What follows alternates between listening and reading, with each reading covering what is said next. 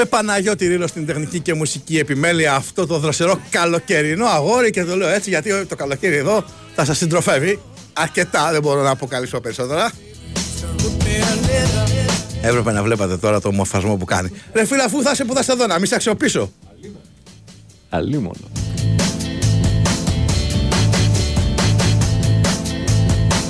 Σωτήρη Ταμπάκο που δεν είναι για χόρταση, λίγο ακόμα θα τον έχουμε εδώ στην παρέα μας, στην αρχή ταξιά της εκπομπής.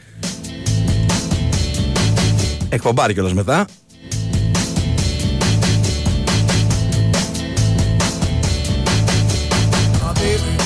Είμαι Σταύρος Χονδροθύμιος, μαζί θα πάμε μέχρι τις 12 και ασφαλώς ε, θα ασχοληθούμε με την επικαιρότητα, θα μιλήσουμε με τους συναδέλφους σε μια μέρα που άρχισε ωραία, έχουμε ξυπνήσει πολύ ευχάριστα μετά τον άθλο της ε, άθλος, έτσι όπως εξελίχθηκε, της εθνικής μας ομάδας ε, Πόλο, διότι δεν είναι έκπληξη να κερδίζουμε τις ΗΠΑ που ναι μεν είναι πάρα πάρα πολύ καλή ομάδα αλλά και εμείς είμαστε εξίσου καλοί μπορεί και καλύτεροι.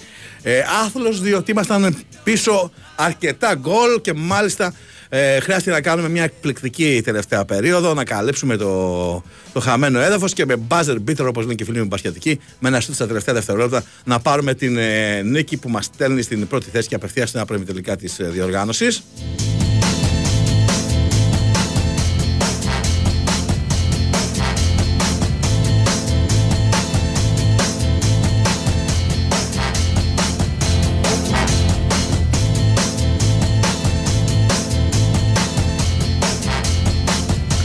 Η εθνική μας, η οποία την τρίτη πλέον, καθώς ουσιαστικά περνάει και σαν να περνάει ένα γύρο, είναι μια φάση ε, με την κατάκτηση της πρώτης θέσης.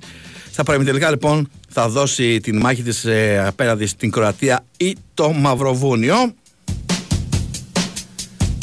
σε ένα παιχνίδι που είναι το πλέον κομβικό της διοργάνωσης όχι με αυτής της διοργάνωσης, κάθε διοργάνωση νομίζω ότι το παιχνίδι που είναι για, τα, για την είσοδο στα ημιτελικά είναι το παιχνίδι που κάνει μια πορεία επιτυχημένη ή αποτυχημένη. Αν διεκδικείς μετάλλιο ή να μείνεις μετά εκτός μεταλλίων. Μιλάμε για τις ομάδες που στοχεύουν στο βάθρο.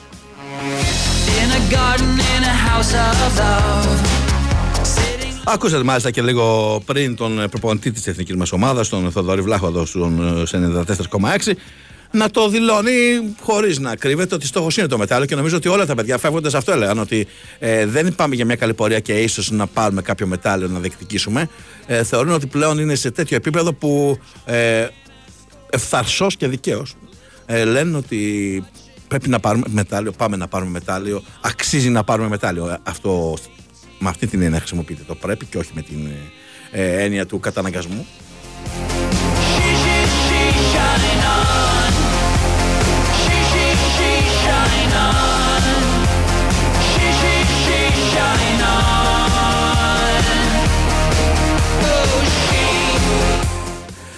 Λοιπόν, έχει όμως και πολλά και άλλα ωραία πραγματάκια σήμερα η μέρα. Θα τα συζητήσουμε όλα αυτά στην ε, πορεία.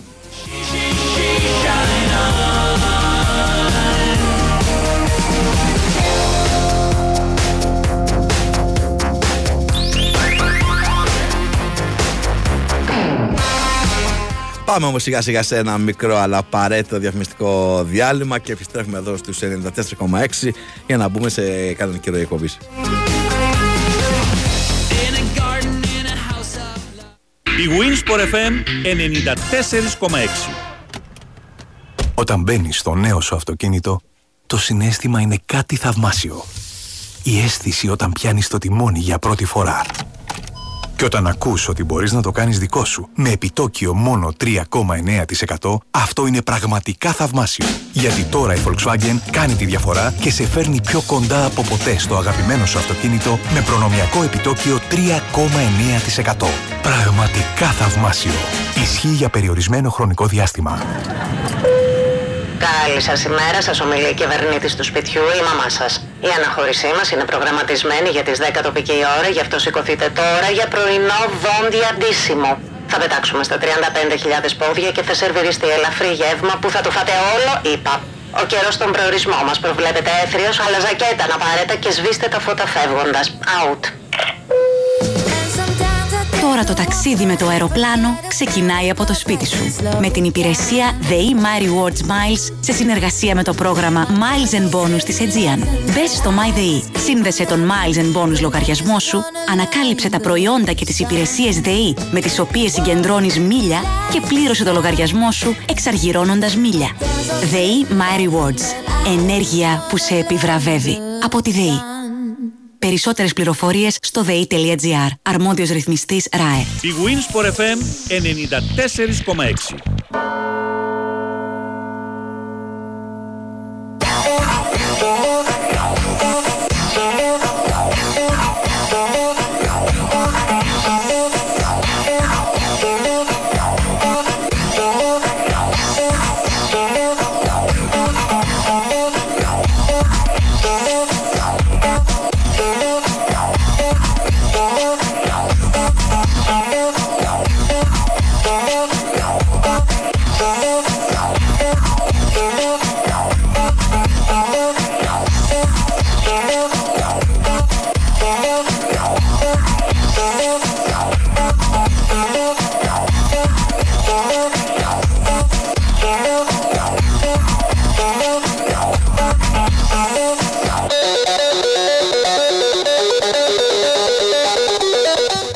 Αδερφέ, η φωνή μου να σου θυμίζει αυτό που λες μόνος σε σένα. Καμία σχέση και νομίζω ότι ε, αδικείς το συγκεκριμένο.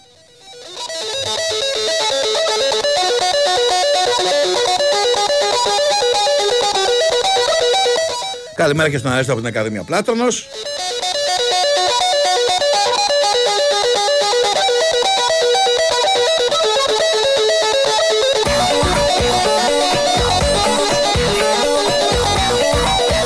Ο άλλος έχει ξυπνήσει με ένα καημό και λέει τόσο καιρό λέει: Έχουμε να ακούσουμε νέα για την Νύπρο. Πήρε παίχτες, δεν πήρε, τι έκανε στα φιλικά κτλ.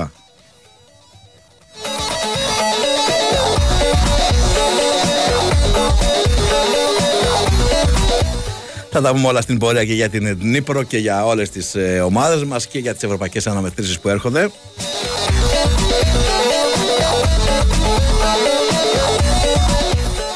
Προς το παρόν όμως θα καλημερίσω τον Κυριάκο Θωμαίδη να συζητήσουμε κυρίως για τα όσα έγιναν χθες. Γιατί χθες νομίζω ε, είχαμε εξελίξεις και δρομολογήθηκαν κυρίως από τη χθεσινή ημέρα εξελίξεις. Κα, καλημέρα Σταύρο, αλλά θα μου επιτρέψεις μια προσωπική καταγγελία. Όπα, ναι. Ε, κύριε Αρχισυντάκτα, υποτίθεται εδώ και 15 μέρες έχω άδεια, έτσι, από, από τον Big Wings Sport FM. Εννοείται.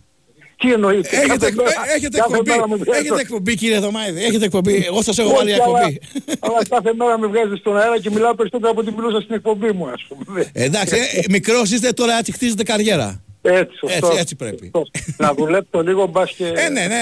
Τώρα το καλοκαίρι παίρνουν ευκαιρίες οι νέοι για να δείξουν τι μπορούν να Ωραία. κάνουν για το χειμώνα. Εγώ νομίζω ότι η σπουδαιότερη εφεύρεση του αιώνα θα είναι το υποβρύχιο κινητό ή το κινητό θαλάσσης ας πούμε. Α, θα έχουμε Οπότε και θα τέτοια. λύσουμε όλα τα προβλήματα.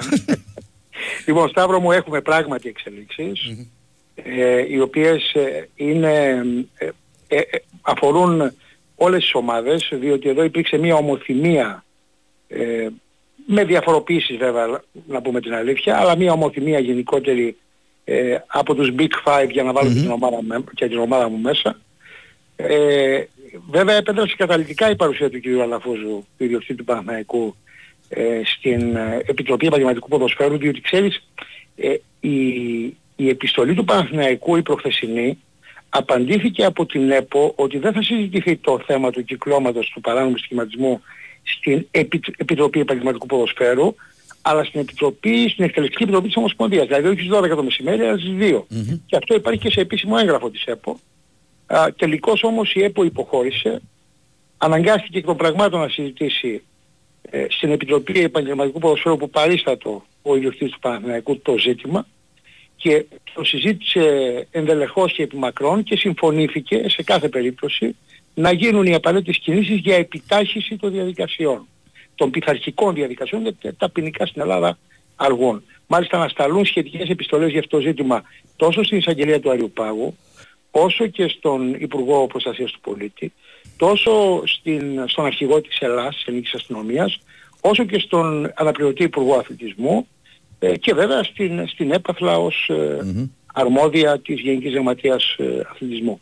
Ε, βέβαια η, η, δική μου, η δική μου άποψη θέλω να την πω είναι ότι ενδεχομένως να πρέπει να, μια που θα στείλει επιστολές που θα στείλει η ΕΠΟ, ε, να πρέπει να στείλει και μια κοινή επιστολή στον πρόεδρο της Επιτροπής Διντολογίας, τον κ. Κοτουλόπουλο, και στον ποδοσφαιρικό εισαγγελέα τον κ. Σπυρόπουλο, οι οποίοι ούτως ή άλλως έχουν γραφεία μέσα στην Ομοσπονδία, ε, εκεί να τους, να τους ενημερώσει με μια επιστολή, μια σελίδα παραπάνω είναι, και να τους λέει να συνεννοηθούν επιτέλους, μετα, μετα, επιτέλους μεταξύ τους για να αρχίσει η ποινική, η ποινική διαδικασία, η οποία έχει καθυστερήσει πολύ και το άρθρο 57 προβλέπει σαφώς ότι αυτά τα πράγματα όταν αφορούν αγώνες, γιατί έχουμε έναρξη πρωταθλήματος, ε, ή εμέσως αφορούν αγώνες, γίνονται εντός πέντε ημερών ή εντός ευλόγου χρονικού διαστήματος, το οποίο σε κάθε περίπτωση δεν μπορεί να υπερβαίνει τον ένα μήνα.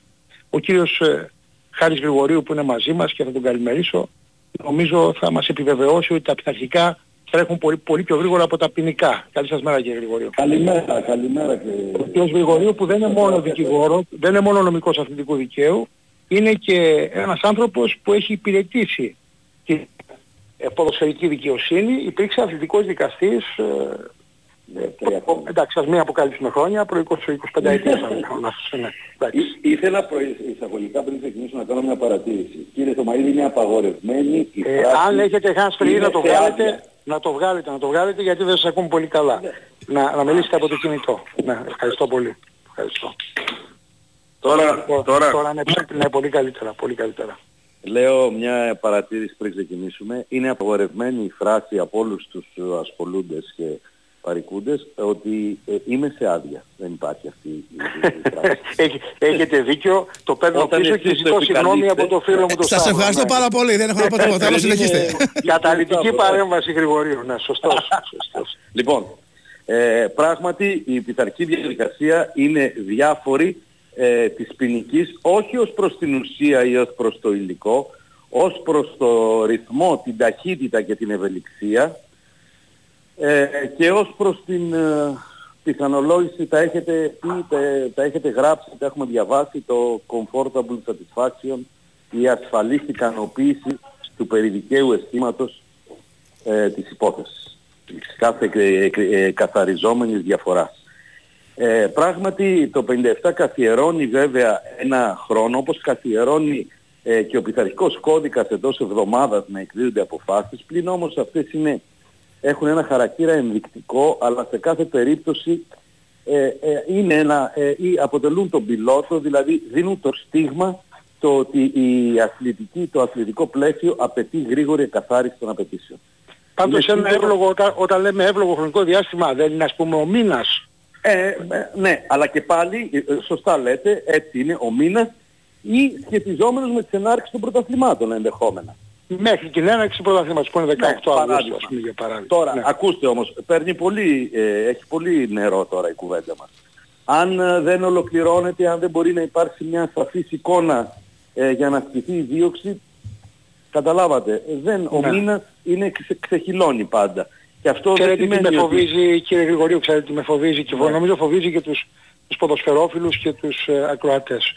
Ότι θα ξεκινήσει το πρωτάθλημα γιατί, γιατί έχω αυτή τη βεβαιότητα περίπου και ναι. κατά τη διάρκεια του πρωταθλήματος μετά από 6, 7, 8 αγωνιστικές ε, θα ελεγχθούν οι ομάδες οι εμπλεκόμενες και αν υπάρξουν κυρώσεις που ξέρετε πολύ καλά ότι η κύρωση φτάνει μέχρι τον υποβασμό θα αλλοιωθεί η φυσιογνωμία του πρωταθλήματος το οποίο ενδεχομένως να απαξιωθεί κιόλας αν ένα πρωτάθλημα 14 ομάδων μείνει με πρωτάθλημα, ως πρωτάθλημα 11 ομάδων για παράδειγμα. Τυχαίο το παράδειγμα έτσι.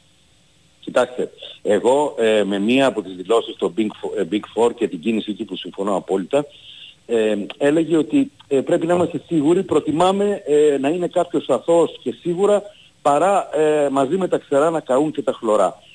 είναι και αυτό κύριε Θωμαίδη ένα, μια συζήτηση που παίρνει και αυτή πολύ νερό. Δηλαδή, αν κάνουμε τσαπατσούλικα τα πράγματα, αν τα κάνουμε βεβαιασμένα, ενώ από πλευράς διοκτικής ε, πειθαρχικής αρχής, ε, ενδεχόμενα το αποτέλεσμα να αδικήσει κάποιους ή να αδικήσει κάποια φυσικά ή νομικά πρόσωπα. Αν όμως είμαστε σίγουροι ως προς το υλικό, εάν φαίνεται ότι υπάρχουν οι ταυτοποιήσεις, εάν φαίνεται ότι είναι, ε, οι αποδείξεις είναι απτές, ε, και συνιστούν ισχυρές ενδείξεις περί άσκησης δίωξης, συμφωνώ απόλυτα ότι πρέπει να επιταχυνθεί. Σας λέω ότι σε παρόμοιες περιπτώσεις στην Ευρώπη, στο εξωτερικό, η διαδικασία απονομής δικαιοσύνης και όπως εύστοχα γράψατε χθες μέχρι και επιστροφή τροπέων έγινε μετά από 2-3 χρόνια. Μάλιστα. Δηλαδή ε, προέχει για το ασφαλές αίσθημα δικαίου προέχει να είμαστε και απόλυτα ε, να έχουμε πεποίθηση. Προβλέπεται, προβλέπεται στο Εθνικό Κώδικα Τσέπο μέχρι και επιστροφή τροπέων, έτσι. Δηλαδή Έτσι, ένας που πήρε το εντάξει. πρωτάθλημα μπορεί να το χάσει από Ναι, ή τον την δεύτερο άνοδο, ας γιατί... πούμε. Ναι, ή την άνοδο, ξέρετε, ή οτιδήποτε, ή μια διάκριση, ε, όχι μόνο στον πειθαρχικό και στον κώδικα διοντολογίας. Τώρα, θέλω να μπω, γιατί θα ήθελα να μπω, δεν ξέρω αν θέλετε να συζητήσουμε και ένα θέμα, το οποίο εν πολλής καμιά φορά και εσείς οι δημοσιογράφοι, ε, στε, στεκόμενοι στο γράμμα του νόμου, ε, απαιτούμε από τους κρίνοντες ε, να ε, εμφανίζουν μια αυστηρότητα ή μια τυπικότητα στην εφαρμογή των διατάξεων. Κοιτάξτε. Υπάρχει λοιπόν μια διάταξη που λέει ότι εάν δεν υπάρχει αξιωματούχος εμπλεκόμενος, τότε η ομάδα ευθύνεται σε κάθε περίπτωση εάν είναι πέραν του ενός ποδοσφαιριστές εμπλεκόμενοι σε προκαθορισμένο στοιχηματισμό για χειραγώγηση αγώνα. Αυτό έχουν γίνει ε, προτάσεις, πρέπει να εμπλουτιστεί. Δηλαδή, δεν γίνεται ένας ανύποπτος πρόεδρος, ένας καλοπροαίρετος πρόεδρος, ο οποίος βάζει χρήματα και προχωρά σε αυξήσεις μετοχικού κεφαλαίου, από τους Big Four μέχρι και τον πιο ε, πρόεδρο κατηγορίας δεύτερης, ε, ε, αν θέλετε, δεν γίνεται να ασκεί και να περιφρουρεί ε, σε φυσικά πρόσωπα και πρωταγωνιστές όπως είναι οι ποδοσφαιριστές και να επιβλέπει εάν είναι ηθικά στοιχεία ή όχι ή αν μπορούν να στήσουν έναν αγώνα δύο παίχτες και να ευθύνεται και η ομάδα και να ακολουθεί αυτή την ε, βαριά ποινή του υποβιβασμού. Νομίζω ότι αυτό πρέπει να εμπλουτιστεί δηλαδή όπως κάναμε προτάσεις Λέτε για, την τους αλλαγή. δύο ποδοσφαιριστές, λέτε για, Ναι, τα, για δύο για τους τουλάχιστον. δύο ποδοσφαιριστές, οι οποίοι ενδεχομένως να έχουν μια επιρροή από μια άλλη ομάδα και να το Μπράβο. κάνουν για να δημιουργήσουν πρόβλημα στην ομάδα τους που να υποβαστεί Σωστό. κιόλας. Όπως το λέτε. Προσέξτε όμως, να δούμε τι ισχύει τώρα, σήμερα που μιλάμε. Μα- Γιατί δεν έχει Μα- γίνει κατανοητό, δεν έχει γίνει κατανοητό. Ισχύει ότι ακόμα κι αν ένας αξιωματούχος της ομάδας, ο γενικός αρχηγός, ο φροντιστής, ένας αξιωματούχος, έχει στοιχηματίσει σε αυτή την ομάδα, η ομάδα υποβιβάζεται. Το λέω σωστά; αν έχει στοιχηματίσει Ναι. και αν τυχόν δεν πετύχει το στοίχημα. Αλλά αν πετύχει έχουμε ε, τριπλασιασμό και δεκαπλασιασμό ποινών. Ακόμα Ναι, έχει. και στην απόπειρα δηλαδή τιμωρείται. Πολύ σωστά το λέτε. Υποβιβασμός. Βεβαίως και εδώ Με είμαστε ένα, σύμφωνοι όλοι. με ένα, Ναι, αφήστε τους ποδοσφαιριστές. Εδώ δεν χρειαζόμαστε ποδοσφαιριστές. Ακούστε, ο, ο, ακούστε ο κύριε. πειθαρχικός Ωραία. κώδικας θέλει έναν αξιωματούχο. Ένα. Και αυτό δεν έχουμε ούτε εμείς οι δικηγόροι. Δεν προτείναμε αλλαγή. Γιατί; Γιατί τους αξιωματούχους τους ορίζει η διοίκηση και ο πρόεδρος. Κύριε Πρόεδρε, να βάλεις τα αποδητήρια άτομο εμπιστοσύνης σου. με Άρα τη πάβει να, διαθήκη. απα, σας το λέω και επιμένω πάρα πολύ, πάβει η συζήτηση για τους ποδοσφαιριστές, πάβει όλο αυτό που είπατε από τη στιγμή που ένας αξιωματούχος της ομάδας Σωστά. αποπειραθεί να, σκι- να στοιχηματίσει για την ομάδα του, αυτό σημαίνει υποβιβασμός με ισχυρή πι- πιθανολόγηση. Δηλαδή πάμε στην ισχυρή πιθανολόγηση και υποβιβασμός.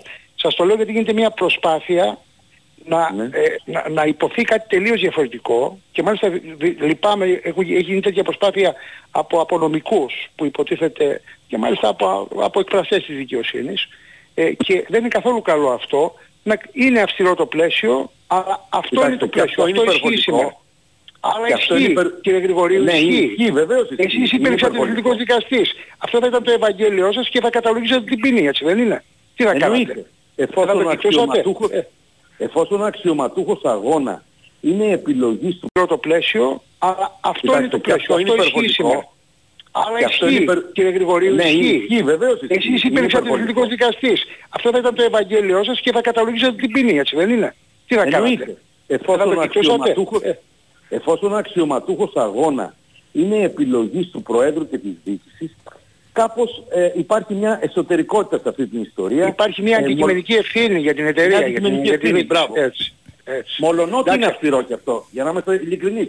Γιατί Ναι, ναι, ναι, ακόμα... αυστηρό, αυτα- αυστηρό αλλά ισχύει. Αυτό προσπαθώ να πω ότι Ναι, για, τις αυστηρό, 18 αλλά ισχύει. εμπλεκόμενες, Δηλαδή- για τις 18 εμπλεκόμενες ΠΑΕ που εμπλέκονται μπορεί τελικά να αποδειχθεί ότι και οι 18 είναι αθώες, έτσι. Έχουν το τεκμήριο αθωότητας οι πάντες και τα φυσικά πρόσωπα και οι Σωστά. εταιρείες. Για τις 18 λοιπόν που εμπλέκονται στην ελληνική εκδοχή του, του Διεθνούς Κυκλώματος Παράνομου Σχηματισμού ισχύει αυτό που είπαμε, ότι έστω και ένας αξιωματούχος, ένας Αξιωματούχος. από την ομάδα, αξιωματούχος πάντα, ένας, έχει στοιχηματίσει ή έχει αποπειραθεί να στοιχηματίσει για την ομάδα του, ε, η ομάδα υποβιβάζεται. Αυτό ισχύει. Ωραία. Τώρα είναι πολύ, το ακούγεται πολύ αυστηρό, αλλά αυτό ισχύει. θα Κοιτάξτε έχουμε την τώρα, να ευκαιρία να, πούμε- τα πούμε, να τα πούμε και Γρηγορίου για τα υπόλοιπα, θα είμαι βέβαιος, γιατί ο Ωραία. Σταύρος αδειμονεί Ακριβώς. να κάνει διάλειμμα. ε, να, να σας ευχαριστήσουμε ιδιαίτερος ε, Σας για, τη- ευχαριστώ για πάρα της πολύ. συζήτηση. Να, να είστε καλά. Καλό Το Σαββατοκύριακο άλλο και μόνο στους με δυο τους σας. ποδοσφαιριστές νομίζω ότι πρέπει να εμπλουτιστεί και να Ναι, γίνει το άλλο σωστή. ναι. Είμαστε επιστρέψαμε Big Win Sport FM στους 94,6 Παναγιώτης Ρήλος στην ε, τεχνική και μουσική επιμέλεια στο Τυρί Σταμπάκο στην εξηταξία Σταύρος Κονδορθήμιος στο μικρόφωνο μέχρι τις ε, 12 να πάμε να πάρουμε και μια μπασκετική τζούρα γιατί το τελευταίες ημέρες τουλάχιστον εδώ σε αυτό το δύο το μπάσκετ το έχω παραμελήσει είναι αλήθεια λιγάκι όμως να τώρα που υπάρχει η αφορμή η, η αιτία όπως θέλετε πείτε το θα συνομιλήσουμε λοιπόν με τον ε, Νίκο Ζέρβα διότι υπάρχει μια δικαίωση να το πω εγώ έτσι καλησπέρα σας καλημέρα σας μάλλον Καλημέρα, καλημέρα. Είχα αρχίσει να πιστεύω ότι είχες βάλει τις μεγάλες δυνάμεις ναι. να μην γίνει τίποτα μπασκετικό. τουλάχιστον Σήμερα στον όποιος Ολυμπιακό. βγαίνει με κατηγορεί στον αέρα δεν ξέρω τι συμβαίνει Ναι, στο δύο καλά. Ε, την, προηγούμενη, την προηγούμενη κατηγορία δεν την υιοθετώ. ναι έτσι Να το μπράβο πω έτσι. μ' αρέσεις Επειδή την άκουγα. Ε, λέω δε, δεν υπάρχει περίπτωση. Θα κάνει δύο, ρο- δύο-τρεις εβδομάδες πως είναι και δεν θα γίνει τίποτα. Για να μην βγούμε εμείς, καταλάβετε, δεν μας θέλει. Όχι, ρε φίλε. Ξέρετε τη συμπάθεια που έχω και στο μπάσκετ τόσα χρόνια. Άλλωστε, ασχολούμαστε Πλάκα σου και κάνω, πλάκα σου εκτενώς.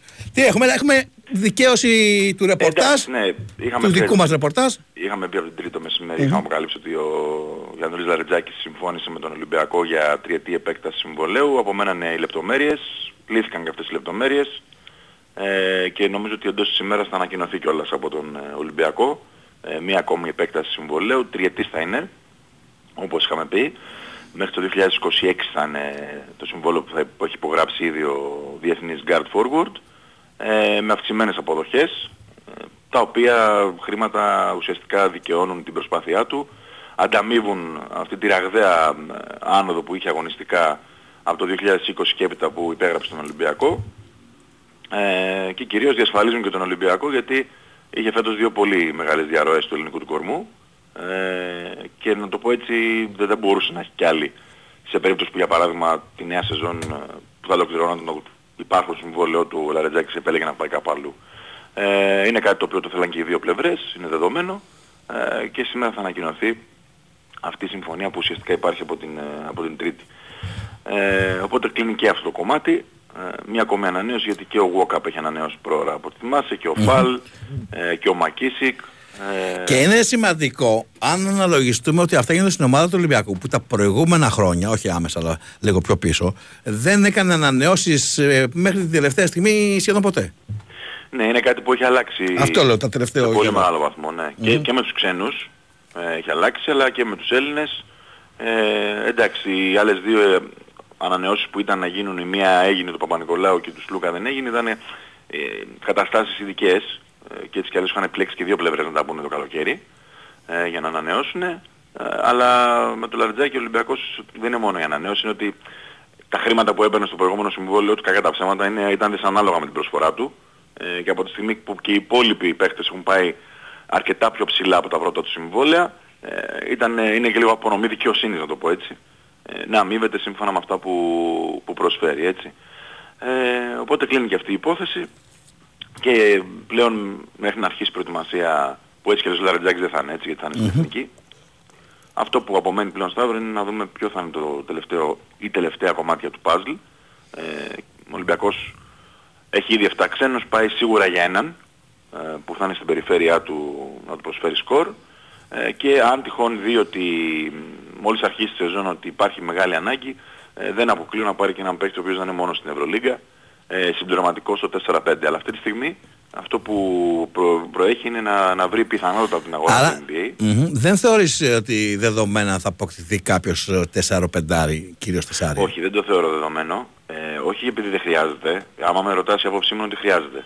Και εγώ αυτό Γιατί- πίστευα ότι θα έκανε μια κίνηση. Ναι. Ε, απλά επειδή θέλει ο Μπαρτζόκας να πάει με 8 αρχικά ξένους, ούτως ώστε να μένουν οι δύο έξω από το πρωταθλημα να μην πάει σε τρεις που να μένουν έξω από το πρωτάθλημα, με ό,τι αυτό συνεπάγεται. Ε, έχει προκληθεί η ιδέα να πάει με 8. Γιατί θυμίζω ότι μπορεί να, ε, έχει επιτραπεί αυτή, να έχουν επιτραπεί 7 ξένοι στο πρωτάθλημα και να παίζουν οι 6. Αλλά εσύ μπορείς να δηλώσεις τους 7. Μπορεί να έχεις 10 δηλαδή παράδειγμα. Δεν πάει να πει ότι κάνεις όμως rotation από αυτούς. Πρέπει να έχεις δηλώσει 7 συγκεκριμένους. Οι 7 είναι συγκεκριμένοι που μπορούν να αγωνιστούν οι 6. Δεν μπορεί δηλαδή ο 8 κάποια όποτε θες να Όχι, συνετοξιμοποιήσει. όχι, είναι έξω τελείως ο, ο υπόλοιπο, ο άλλος που θα περισσεύει. Ε, και καταλαβαίνετε ότι είναι πάρα πολύ δύσκολο αυτό για να αποκτήσει σε ομοιογένεια μια ομάδα. Ε, και άρα λοιπόν αυτή, αυτή τη στιγμή στο μυαλό του προπονητής. Ειδικά εάν ε, είναι και κάποιο, συγγνώμη, που έχει και ενεργό ρόλο. Δηλαδή, άλλο είναι να είναι ξέρεις, ο τρίτος, σου- το τρίτος σου πεντάρι, λέμε τώρα, για να δίνει ανάσταση, και άλλο κάποιος που άμα πας ένα τεσάρι τώρα θα πας και ένα τεσάρι που υποτίθεται θα του δώσεις και χρόνο και ρόλο. Ακριβώς, ακριβώς. Τώρα αυτή, αυτή τη στιγμή άμα δει κάποιος τους 7 ξένους που έχει ο Ολυμπιακός, στην ε, πραγματικότητα κανείς δεν μπορεί να βγει έξω. Έτσι. Ε, θα είναι θυσία μεγάλη να, να χάσει ας πούμε ποιον, να σου πω εγώ τώρα, τον, τον Σίγμα που είναι και καινούριος, τον Πίτερ, τον Κάναν πάλι που φέτος θα έχει και αναβαθμισμένο ρόλο. Θα είναι πάρα πολύ δύσκολη η εξίσωση. Ε, γι' αυτό ε, θα πάει για 8 στην αρχή και αν μέσα στη σεζόν δει ότι δεν μπορεί να βγει το, το σχήμα αυτό που έχει με Σίγμα, Πίτερ στο 4 και Μιλουτίνο Φάλ στο 5, για ασφάλεια μπορεί να προσθέσει ένα παιδί ε, συμπληρωματικό έτσι. Ε, αλλά αυτή τη στιγμή το ενδιαφέρον είναι στη μεταγραφή που θα γίνει στην περιφέρεια, είναι μια αναγκαία μεταγραφή θα πω εγώ. Ε, ένας παίκτης που να δίνει με μεγαλύτερη ευκαιρία σκορ στην ομάδα. Ε, ιδάλλως ε, θα έχει πάρα πολύ μεγάλο ρίσκο, πολύ καλός σχεδιασμός που έχει γίνει για μένα. Ε, γιατί και ο Μιλουτίνοφ και ο Γκος είναι παίκτες ενωσμένης αξίας, ξέρουμε τι θα δώσουν. Και ο Σίγμα ε, παρότι στα 34 ένα παιδί το οποίο ταιριάζει απόλυτα στο πλάνο του Ολυμπιακού. Η αλήθεια είναι ότι αυτοί που ήρθαν δεν αποτελούν στοίχημα. Δεν ξέρω αν θα κουμπώσουν, δεν ξέρω τι θα αποδώσουν κτλ. Αλλά δεν είναι παίκτες που περιμένεις να δεις αν θα βγει, ξέρεις τι μπορεί να προσφέρει ο Πολύ καθένας. σωστά, πολύ σωστά. Αλλά τα χαρακτηριστικά τους είναι τέτοια που για να είναι πολύ πιο λειτουργικό το όλο πλάνο χρειάζεται ένα παιδί το οποίο ξέρεις να παίρνει την μπάλα και να την βάζει στο καλάθι. Έτσι. Αυτό ψάχνει τώρα ο Ολυμπιακός. Έχουμε πει ότι ίσως να αργήσει αυτή η αναζήτηση, να πάει Αύγουστο, ε, γιατί όλα δείχνουν ότι θα είναι από την αγορά του NBA και ξέρεις ότι όλοι οι παίκτες αυτή τη στιγμή στο NBA προτεραιότητά τους είναι να βρουν ένα συμβόλαιο, έτσι. Ε, όταν θα αποφασίσουν ότι δεν γίνεται να βρουν κάποιο συμβόλαιο, τότε θα κοιτάξουν την ευρωπαϊκή αγορά και εκεί ο Ολυμπιακός έχει κυκλώσει κάποια ονόματα ε, για να επενδύσει ε, στην απόκτηση ενός γκάρντ. Αυτά. Αυτά είναι. Δεν- Γίνονται να πω έτσι πολλές εργασίες στο ΣΕΦ. Ε, είναι κάτι το οποίο το είχαμε πει και κατά τη διάρκεια της σχέσης ότι ο Ολυμπιακός πλέον το αλλάζει το ΣΕΦ. Καθημερινά γίνονται έτσι πραγματάκια που όταν θα γίνουν σε εισαγωγικά τα αποκαλυπτήρια στο, στο φιλικό με τον Βασίλη Σπανούλη 17 Σεπτεμβρίου με την Ολίμπια Μιλάνο για τον Βασίλη Σπανούλη ε, θα δει ο κόσμος ένα τελείως διαφορετικό ΣΕΦ το οποίο όσο περνάει ο καιρός θα αλλάζει. Τα εισιτήρια είναι στην ε, διάθεση του κόσμου ε, οπότε περιμένουμε σήμερα και την ανακοίνωση του Λαρετζάκη έτσι για να επιβεβαιωθεί το ρεπορτάζ που είχαμε κάνει την Τρίτη. Μμμ. Νομίζω ότι περίμενε κάτσε να πω λίγο στο Twitter τώρα αυτή την ώρα υπάρχει ανακοίνωση με ένα τραγούδι για τις Ε, ΕΚΑΕ. προαναγγελία. Προαναγγελία, ναι, ναι, ναι. ναι. Οπότε ωραία. επιβεβαιώνεσαι, Προλάβαμε. επιβεβαιώνεσαι άμεσα.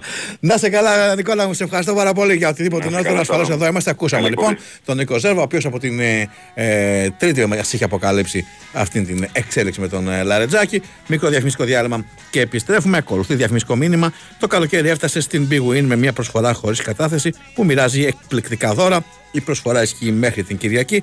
Ρυθμιστής ΕΕΠ. Συμμετοχή για άτομα άνω των 21 ετών. Παίξε υπεύθυνα όροι και προποθέσει στο bigwin.gr. Η Winsport FM 94,6. Τι κάνουν εδώ, βάζουν φωτοβολταϊκά; Ναι, ναι, τώρα ξεκίνησαν. Σκεφτόμουν να βάλω κι εγώ, αλλά ποιος ψάχνει τώρα τι χρειάζεται με χαρτιά και διαδικασίες; Ποιος ψάχνει; Και ποιος ξέρει πόσα πάνελ πρέπει να μπουν για να κάνεις απόσβεση; Ποιος ξέρει; Και ποιος κάνει και την επίβλεψη για τη μελέτη, ε; Ποιος τι κάνει; και το βασικότερο. Πόσο να πήγε όλο αυτό; Πόσο να πήγε; Μήπως ξέρει κανείς τον ιδιοκτήτη να ρωτήσουμε; Ποιος ξέρει; Τον διοκτήτη, εγώ είμαι. Τώρα δεν χρειάζεται να ξέρεις εσύ, γιατί ξέρει η Πρωτέργεια με το Πρωτέργεια Ήλιος Value. Εμείς αναλαμβάνουμε όλες τις διαδικασίες και ολόκληρη τη χρηματοδότηση και εσύ ξέρεις ότι δεν θα ασχοληθείς με τίποτα και θα έχεις δυνατότητα αποπληρωμής σε έως και 120 δόσεις. Και μην ξεχνάς πως αν το συνδυάσεις με το πρόγραμμα Πρωτέργεια Ήλιος Value Οικιακό, μηδενίζεις τη χρέωση ρεύματος του σπιτιού σου. Αυτό το ήξερες; Ε, για να διάλεξα πρωτέργεια, κάτι ξέρω. Μάθε περισσότερα στο 18311 και στο protergia.gr. Μηδενική προκαταβολή εξοπλισμού εγκατάσταση φωτοβολία με υποστήριξη της Μητυλινέως στην υποβολή αίτησης του προγράμματος Φωτοβολταϊκά στη Στέγη. Κάλυψη του υπόλοιπου κόστου με αποπληρωμή σε έως και 120 μηνιαίες δόσεις μέσω καταναλωτικού δανείου. Μηδενική χρέωση ρεύματος στο ανταγωνιστικό σκέλος σε συνδυασμό με το πρόγραμμα Προτέρια ήλιος Βάλιο οικιακό. 100% έκπτωση για τις πρώτες 1000 κιλοβατόρες ανά έτος κατανάλωσης εκτός ενεργειακού συμψηφισμού. Όροι και προποθέσει προτέρια.gr. Αρμόδιος ρυθμιστής ΡΑΕΗ. Η Wins for FM 94,6. Dark room we fight, make up for our love. I've been thinking, thinking about you, about us. i'm moving slow, our hearts beat so fast. I've been dreaming. Εδώ είμαστε, επιστρέψαμε με Big Wings for FM στους 94,6 και πάμε γραμμή για ΑΕΚ, γραμμή για Κώστα και Τσετζόγλου. Χαίρετε, χαίρετε. Καλημέρα Σταύρο. Είδες, αποφεύγω να λέω καλημέρες, καλησπέρες, λέω να χαίρετε και το, Ναι. το, το προσπερνάω. Ό,τι πεις. Είσαι Ό,τι καλά; Ε, εντάξει, δεν, η ησυχία επικρατεί. Ναι, πολύ ησυχία όντως. Ε, εντάξει, λογικό είναι. Ε, αφού η ΑΕΚ έχει έτσι λίγο τα θέματα τα μεταγραφικά τα έχει βάλει σε μια, σε μια κατάσταση, ξέρεις, που δεν καίγεται για παίχτη τέλος πάντων για να παίξει τα πρώτα της παιχνίδια.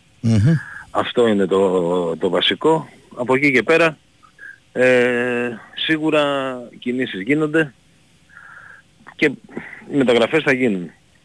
Είναι, είναι δεδομένο. Συζητήσεις Απλά- γίνονται, κινήσεις ακόμα; Εντάξει. Πώς; Συζητήσεις λέω γίνονται. Κινήσεις ακόμα να Ναι. τις περιμένουμε. Εντάξει. Ε, θα δούμε, είναι γνωστά τα πράγματα γιατί θες που ενδιαφέρεται ε, η ομάδα. Ονόματα... Νομίζω ρε Κώστα μου ότι εδώ και δύο-τρεις μέρες έτσι, δεν κινείται τίποτα, ενώ σε εμάς έτσι ρεπορταζιακά, όχι ε, συζητήσεις όπως λες ε, και οι διεργασίες γίνονται. Αλλά έχουμε τρεις μέρες που συζητάμε για ενδιαφέρον ε, ε, από Γαλλία για τον ε, Λιβάη, γιατί δεν Ναι, ε, εντάξει, πήγε θέμα για το προστασία στόπερ. τώρα είναι- είναι. Δηλαδή αυτό το Θέμα πράγμα προστασία είναι. έχει σαν να έχουμε σηκώσει ένα χειρόφρονο να κάνουμε διακοπές. Ξαναλέω ότι βγαίνει προς τα έξω, όχι τι Ό- γίνεται όχι, μέσα. όχι, δεν- δεν- ε, αυτό δεν υπάρχει με τις διακοπες Καθόλου. Και αλλιώς η ΑΕΚ πρέπει να, να ενισχυθεί. Ξέρετε χθες που θέλει να πάρει παίχτες. Τις έχουμε καταλάβει και εμείς από, κάποιες, από τις κινήσεις που έχουν γίνει. Οπότε περιμένουμε την ενίσχυση. Απλά είπαμε στο πρώτο στόπερ αφού έτσι κι αλλιώς δεν μπόρεσε να γίνει κάτι τώρα. Ε, ισχύει αυτό που είχα πει και τη Δευτέρα Τρίτη, ότι η ΑΕΚ θα, θα, θα περιμένει, ε, θα δώσει λίγο χρόνο μάλλον σε κάποιες περιπτώσεις που δεν γίνονταν ας να πούμε, αποκτηθούν τον τώρα Ιούνιο. και ίσως Ναι, δεν, γι- δεν γίνονται τον Ιούνιο ή, ή και τον Ιού, ίσως και τον Ιούλιο, αλλά μπορεί να γίνεται λίγο μετά. Οπότε, ε, αφού έτσι κι αλλιώς δεν πήρε τους, τον παίχτη που ήθελε τώρα, ή έπρεπε να περιμένει τέλος πάντων ούτως ή άλλως μέχρι τον Αύγουστο, ε, θα, κοιτά, θα περιμένει και άλλες, ε, κοιτάει και άλλες περιπτώσεις που δεν το συζήταγαν πριν. Ε, εκεί να δούμε τι, τι μπορεί να γίνει. Ε, τώρα για την επίθεση, θεωρώ σχεδόν δεδομένο ότι η ΑΕΚ θα πάρει σεντερφόρ και γιατί είχε γίνει αυτή η ιστορία που έχουμε πει με τον μπακαμπου από πολύ νωρίς. Αλλά ούτως ή άλλως, ε, ό,τι και να γίνει με το Λιβάη και να μείνει πάλι με δεδομένο ότι θα έμενε κοίταξε αυτή την περίπτωση. Αλλά ακόμη και αν ε, πούμε ότι έρχεται μια πρόταση που τα χρήματα είναι πάνω από 20 εκατομμύρια για την ΑΕΚ μόνο ε, και το αποφασιστεί τέλος πάντων να πουληθεί, θα πρέπει η ΑΕΚ να είναι έτοιμη νομίζω πριν. Γιατί μετά όταν αν έχεις πάρει τα χρήματα ε, σίγουρα δεν θα αγοράσεις και στην τιμή που θέλεις. Ε, ακριβώς. Ναι. Το, ε, θα, θα, όταν ξέρει ο άλλος ότι έχεις χρήματα θα σου Θα ζητήσεις ζητήσει και περισσότερα. Ναι, ναι. Η νόμη της Ε, αγοράς είναι αυτή. Απλά το θέμα τώρα είναι ότι ούτως ή άλλως και, και με Λιβάη. Η, η ΑΕΚ είχε δείξει ότι θέλει έναν ακόμα παίχτη που να παίζει στην κορφή της επίθεσης. Ε, να είναι πιο κοντά στα χαρακτηριστικά του Λιβάη από το Βανφέρ που είναι αυτή τη στιγμή ο, ο Φορ, ο δεύτερος Φορ ας πούμε. Ε, να μοιάζει πιο πολύ με το Λιβάη. Ο, Βαν- ο Βανφέρ είναι για ειδικές καταστάσεις στη, στην ομάδα. Οπότε να δούμε τι θα γίνει από εκεί. Πάντως- να δούμε τι θα γίνει από εκεί. Εγώ, πες μου. ακούγοντάς σε σήμερα, νομίζω ότι είναι η πρώτη φορά που μου λες ότι θα αποκτηθεί φόρ.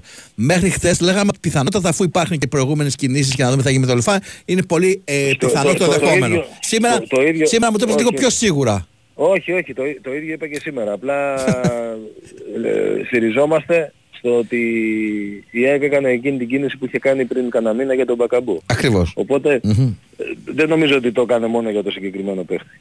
Νομίζω ότι γενικά ήθελε να παίχτη. Έχουν, έχουν βγει και άλλα ονόματα. Τουλάχιστον ένας με τον Παλτέ του Γάλλου. Ε, του, ε, που παίζει στη, στην Τρουά δεν είναι Γαλλός, είναι από τη Γουινέα νομίζω. Ε, που είναι και αυτός ένας παίχτης που είναι στο στυλ του, του Λιβάη. Είναι λίγο πιο κοντός αλλά είναι το, το ίδιο στυλ. Δηλαδή και αυτός ξεκίνησε από extreme και έγινε fork. Ε, νομίζω ότι είναι ένας παίχτης που τον έχει κοιτάξει η ομάδα. Έχει, υπάρχουν δημοσιεύματα στη Γαλλία που, που το ανέφεραν. Εντάξει, είναι μια πολύ ακριβή περίπτωση. Σε μεγάλη. Ε, πώς; Σε Μεγάλη μεγάλη. τι; Σε μεγάλη. Σε μεγάλη. Ωραία. ε, Και εγώ τώρα άρα, το βλέπω, γι' αυτό καρφώ- παίζω έξυπνος. κα- Καρφώθηκα, καρφώθηκα ότι κοίταζε και κάποιον από Γουινέα.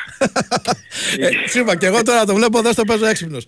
Ψάξτε Για- παιδιά γιατί για είναι- φόρο όχι- από τη Γουινέα. Γαλλικό πρωτάθλημα Όχι, φόρο κα- Γουινέα. ναι, ναι, οπότε κάτι... Αλλά δεν ξέρω, δεν μπορεί να έρθει κάποιος στη θέση που παίζει ο παίκτης από τη Γουινέα. Ε, γιατί είναι και άλλες θέσεις που ενδιαφέρουν. Ε, να, να επιστρέψω σε αυτό που έλεγα. Ένα τώρα να σου πω κάτι Ε, όμως. Μαρτυράς χωρίς ξύλο. Μπορεί να έχει παιδιά, μπερδεύτηκα πρωί, ε, μπέρδευσα τις χώρες. Ενώ τώρα. Εντάξει, είναι λίγο δύσκολο πάντως γιατί... ρε παιδί μου, Γουινέα με δεν θέλω Σενεγάλη, να- ναι. Ακριβώς. Είναι, όχι, είναι λίγο δύσκολο γιατί η Σενεγάλη είναι ποδοσφαιρομάνα που λέγε και ο Όντως είναι. πρόεδρος η διαφήμιση. Ενώ για τη Γουινέα δύσκολα τη λες κατά τύχη. Τέλος πάντων. Λοιπόν, ε, πάντως ε, είναι ένας παίκτης που τα χαρακτηριστικά τέλος πάντων ταιριάζουν σε αυτό που θέλει η ΑΕΚ. Οπότε ε, πιθανό να, να απασχολήσει. Δηλαδή έχει γραφτεί, έχουν γραφτεί σε, και πάλι υπάρχουν δημοσιεύματα για να ξέρει το θέλει και η Mainz, γενικά το θέλουν αρκετές ομάδες, γιατί και παρότι η ομάδα του έπεσε, αυτός έκανε πολύ καλή χρονιά στο ελληνικό πρωτάθλημα. Και λέω και πάλι ότι είναι ένας ποδοσφαιριστής που ε, η πορεία του ήταν περίπου σαν του Γκαρσία από την άποψη της θέσης. Δηλαδή ξεκίνησε extreme και μετά πήγε φόρε, έβαλε 12 γκολ στη- στο Σαμπιονά. Ε, σε κάθε περίπτωση είδαμε ότι και ο Μπακαμπού και ο πιο παλιά και τώρα ο συγκεκριμένος η, ε, η ΑΕΚ κοιτάει παίχτες υψηλού προφίλ για, για εκεί, για, τη, για την κορφή.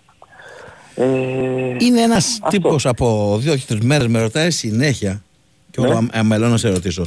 Δεν ξέρω τι δίκολμα έχει φάει για τον ε, Γεμπόα. Και μάλιστα τώρα λέει ότι αν είναι για τους Γεμπόα και Λαμαράνα υπάρχει οψιόν αγοράς γιατί είναι ε, με δανεισμό στην ΑΕΚ. Κοίτα, η, η ΑΕΚ ε, από πέρυσι που ξεκίνησε έτσι να φέρνει παίχτες από την Αφρική ε, μέσω ενός δικτύου τέλος πάντων που έφτιαξε ο Παναγιώτης ναι, ε, μαζί με έναν, με έναν σκάουτερ που είναι μόνο για την Αφρική. Ε, ξεκίνησε με το Ζήνη και τώρα προχώρησε και, αυτές, τα, και αυτούς τους δύο παίχτες με τον ίδιο τρόπο. Δηλαδή ε, είναι ένας χρόνος με οψιόν, ε, όχι υποχρεωτική. Η ΑΕΚ θέλει, όπως έκανε με το Ζήνη, και όπως βλέπω και αυτά τα παιδιά που έχουν ξεκινήσει θα γίνει το ίδιο, ε, πληρώνει την οψιόν και τους παίρνει. Δηλαδή είναι, είναι καθαρά στο χέρι της, απλά ε, κάνει αυτή την, ε, τη συμφωνία για, και για δική της προστασία. Ξέρεις ότι αν ο παίχτης για οποιοδήποτε λόγο δεν προσαρμοστεί ή δεν βγει, να μπορεί χωρίς να χρειαστεί να πληρώσει κάτι να επιστραφεί στην ομάδα του. Ε, όπως έχουν ξεκινήσει αυτά τα παιδιά, θεωρώ όχι ότι α, αποκρυπτογραφώντας και τις δηλώσεις του, του Αλμέιδα ο- ότι όχι μόνο έχουν ε, ελπίδες να, να παραμείνουν στην ΑΕΚ που πιστεύω θα γίνει θα δούμε βέβαια και με την ΑΕΚ Β αλλά και με την ΑΕΚ Α πόσα μάτια θα παίξουν φέτος. Ε, αλλά τον ηρέμησαν ίσως λίγο και τον, ε, τον Αλμέιδα για να μην πιέζει για τις μεταγραφές. Γιατί είπε σε κάποια στιγμή ότι ε, υπάρχει και ένα νεαρό παιδί, ένα έντος στο Γεμπόα που μπορεί να δώσει, να δώσει λύση. Ε, αν υπάρξει κάποιο σε μεγάλο πρόβλημα, μιλώντας για τώρα βέβαια έτσι. Ε, και εξηγώντας γιατί δεν, ε, δεν πιέζεται, δεν βιάζεται πάρα πολύ για center back μετά από κάποιες ουσιαστές που δεν είχαν έσει ο τέλος. Ε, οπότε για να γυρίσει την ερώτηση του φίλου και οι δύο παίχτες η ΑΕΚ τους έχει εξασφαλισμένους, απλά είναι στο χέρι της αν θέλει να τους κρατήσει. Ο Ζήνη τον κράτησε, πλήρωσε ένα ποσό που είχε συμφωνηθεί από, πέρι, από, από τότε από το καλοκαίρι που είχε ε, ο παίχτης έρθει ε, πρώτη φορά, πλήρωσε αυτό το ποσό η ΑΕΚ και τον κράτησε. Και μάλιστα το έκανε και νωρίτερα, δηλαδή πολύ νωρίτερα από ό,τι είχε το δικαίωμα με το Ζήνη. Μακάρι να γίνει το, δι- το ίδιο και με τα δύο αυτά παιδιά και να έχουν αυτή την προοπτική. Ωραία. Λοιπόν, να πω εγώ τι έχω πάρει στο λαιμό μου, διότι είναι από τη Γουινέα ο Μπαλτέ. Εγώ σου βρήκα άλλον επιθετικό Μπαλτέ από τη Σενεγάλη. Οπότε Okay. δεν έχει Άρα δικαιώθηκα. Μπράβο, δεν έχεις ξεπροστιαστεί Κάτι εσύ. είναι αυτό. Τζάμπα ψάχνουν Κάτι άλλοι για παίκτη από την Γουινέα. Άρα παιδιά άκυρε η, Ναι. η έρευνα. Άκυρη το, έρευνα. το παίρνω πάνω με το 6. Ναι, Μπαλτέ και οι δύο, επιθετικοί και οι δύο, δικό μου λάθος. Ε, μ, κάτι ακόμα θέλω να σε ρωτήσω. Ρωτάνε εδώ αν ο Μαχαίρας θα βρει θέση στο ρόστερ ή έχει καταληφθεί αυτό το project, λέει Εντάξει, κάποιος; κοίτα, ο Μαχαίρας ε, έδειξε μια πρόοδο σε, στην προετοιμασία. Μια απόδειξη ότι αν προπονεί σε, σε πολύ ψηλό επίπεδο, ε, σιγά σιγά και χωρίς ίσως και να το καταλάβεις και χωρίς να γίνεται και κάποια ατομική προπόνηση ή κάτι τέτοιο, ε, βελτιώνεσαι. Ε, απλά με την υπεροπλία που έχει έγινε το θεωρώ πολύ δύσκολο. Το θεωρώ πολύ δύσκολο. Μακάρι να βρει, είναι ένα παιδί ταλαντούχο, αλλά έχει πάρα πολλούς παθησιάκους αυτές τις θέσεις. Τι να πω. Ε, δεν ξέρω. Ωραία, και ρωτάμε λίγο και αγωνιστικά για να κλείσουμε έτσι. Ε, για να πούμε για Κατσίνοβιτ, για Μάνταλο. Μάνταλο. και Κατσίνοβιτς. Ναι. Ε, να πούμε για τον Μάνταλο λοιπόν ότι είναι ok, δηλαδή μέχρι το τέλος πιστεύω ότι και, στη, και στην τραπεζούτα θα, θα παίξει. Ε, τώρα σε ό,τι αφορά το, τον Κατσίνοβιτς, αυτό που, που είχε υποθεί είναι ότι έχει μια φλάση, βλέπουμε ότι πηγαίνει πολύ συντηρητικά και αυτό που υπόθηκε χθες είναι ότι τέλος του μήνα θα είναι έτοιμος. Οπότε θα βάλει υποψηφιότητα για το παιχνίδι στην, ε, ε, στο Champions League στις 8-9 Αυγούστου. Αν και νο- νομίζω ότι εκεί το πιο πιθανό είναι να δούμε ένα σχήμα, εντάξει έχουμε καιρό ακόμη, αλλά με βάση αυτό που είδαμε στα φιλικά και με τους δύο μέσα Γιόνσον και Σιμάνσκι. Οπότε σε αυτές τις περιπτώσεις συνήθως πάει αριστερά ο Πινέδα. Ο, ε, οπότε μπορεί να, μπορεί να δούμε αυτό τότε. Αλλά για τον Κατσίνοβιτς λένε ότι δεν υπάρχει ανησυχία και ότι ε, δεν έχει κάποιο πρόβλημα δηλαδή που μπορεί να το αφήσει κάτι. Και είναι απλά θέμα, θέμα συντήρησης. Αυτό λέγεται. Και μου λέει να σε ρωτήσω και για μπάσκετ, άμα έχεις κάτι. Βρήκαμε Όχι, με για παπά μπάσκετ να δεν- θάψουμε 5-6. Όχι, όχι, για, μπα- για μπάσκετ δεν έχω, δεν έχω κάτι συγκεκριμένο. Ο κ. Αγγελόπουλος με τον Μπλά θα κάνουν τις επαφές για να κλείσει το ρόστερα την άποψη των ξένων παιχτών. Εντάξει, έχουμε χρόνο στο μπάσκετ. Είναι πολύ νωρίς ακόμα για μπάσκετ. Καλά, ρε φίλε, ναι, δεν ήταν κριτική η απορία, εξεφράσει ο άνθρωπος. Δεν, είναι- δεν είπα ότι είναι κριτική. Α, ε, σε καμία περίπτωση. Απλά απαντάω ότι, εντάξει, ρε παιδί μου, ότι ε, συνήθως στο μπάσκετ και ιδίως μια ομάδα σαν την ΑΕΚ που κακά τα ψέματα, ξέρεις, και αυτή περιμένει στη γωνία κάποιο παίχτη που μπορεί να έχει προτεραιότητα άλλες ομάδες της Ευρωλίγκα κτλ. Για να τον πάρει θέλει λίγο... Ε, και έτσι κι αλλιώς αρχίζει και αργά τώρα οι υποχρεώσεις τώρα. Και το πρωτάθλημα και Ακριβώς, οι ευρωπαϊκές ακριβώς. διοργανώσει είναι πάρα πολύ νωρίς. Α- Αργεί πάρα πολύ και η προετοιμασία αργεί ακόμη, οπότε έχουμε, έχουμε πολύ χρόνο. Ε, η πρώτη κίνηση που έγινε ήταν πάρα πολύ καλή. Να δούμε. Πιστεύω ότι φέτος θα δούμε καλά πράγματα. στην ΑΕΚ. Έχεις προτίμηση για κλήρωση; Εντάξει, θα τα πούμε, Θα τα πούμε τη Δευτέρα φρέσκα, τη φρέσκα. Δευτέρα, θα τα πούμε τη Δευτέρα που θα ξέρω και το υπογκρουπ. Ω, αυτά είναι. Ε, α- απλά θέλω να πω εδώ πέρα έτσι, Ναι. να το αναφέρω μια και με την ευκαιρία, ότι είχα δει στον ύπνο μου ο- ότι θα πέσουμε με τη Φερετσβάρος και πρόκοψη Φερετσβάρος. Ε, να σου πω κάτι. Είχες παράδειγμα 15 επιλογές, έτσι; Λέμε τώρα πώς ήταν πιθανή. Το είδα στον ύπνο μου. Άλλο θέλω να πω. Ναι, Ήταν δεν το τόσες διάλεξα. ομάδες που μπορούσε να παίξει η ΑΕΚ. Μία μόνο πλέον δεν θα είναι στην κληρωτίδα από αυτές που μπορούσε και αυτή είναι ήδη στον ύπνο σου. Δεν ξέρω Σου λέω, τώρα. είδα στον ύπνο και μάλιστα Στο μεταξύ το περιμέναμε, ήταν νομίζω θέμα ημερών και όντως κοινή συνενέση. Λοιπόν, λύθηκε η συνεργασία του ΠΑΟΚ με τον ε, Μπότο. Αργότερα θα τα πούμε αναλυτικά και με τον Δημήτρη Τζορμπατζόγλου για αυτό το θέμα και όχι μόνο.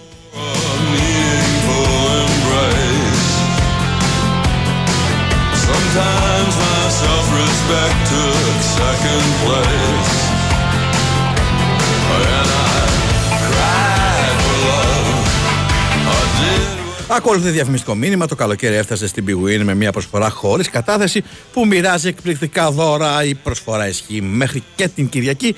Ρυθμιστής σε ΕΠ, συμμετοχή για άτομα άνω των 21 ετών. Παίξε υπεύθυνα, όροι και προποθέσει στο bigwin.gr.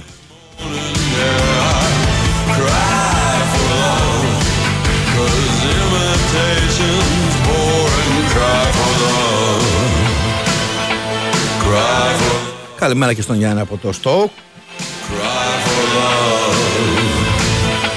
Cry for love. Και στον Κώστα από το Λεξομβούργο.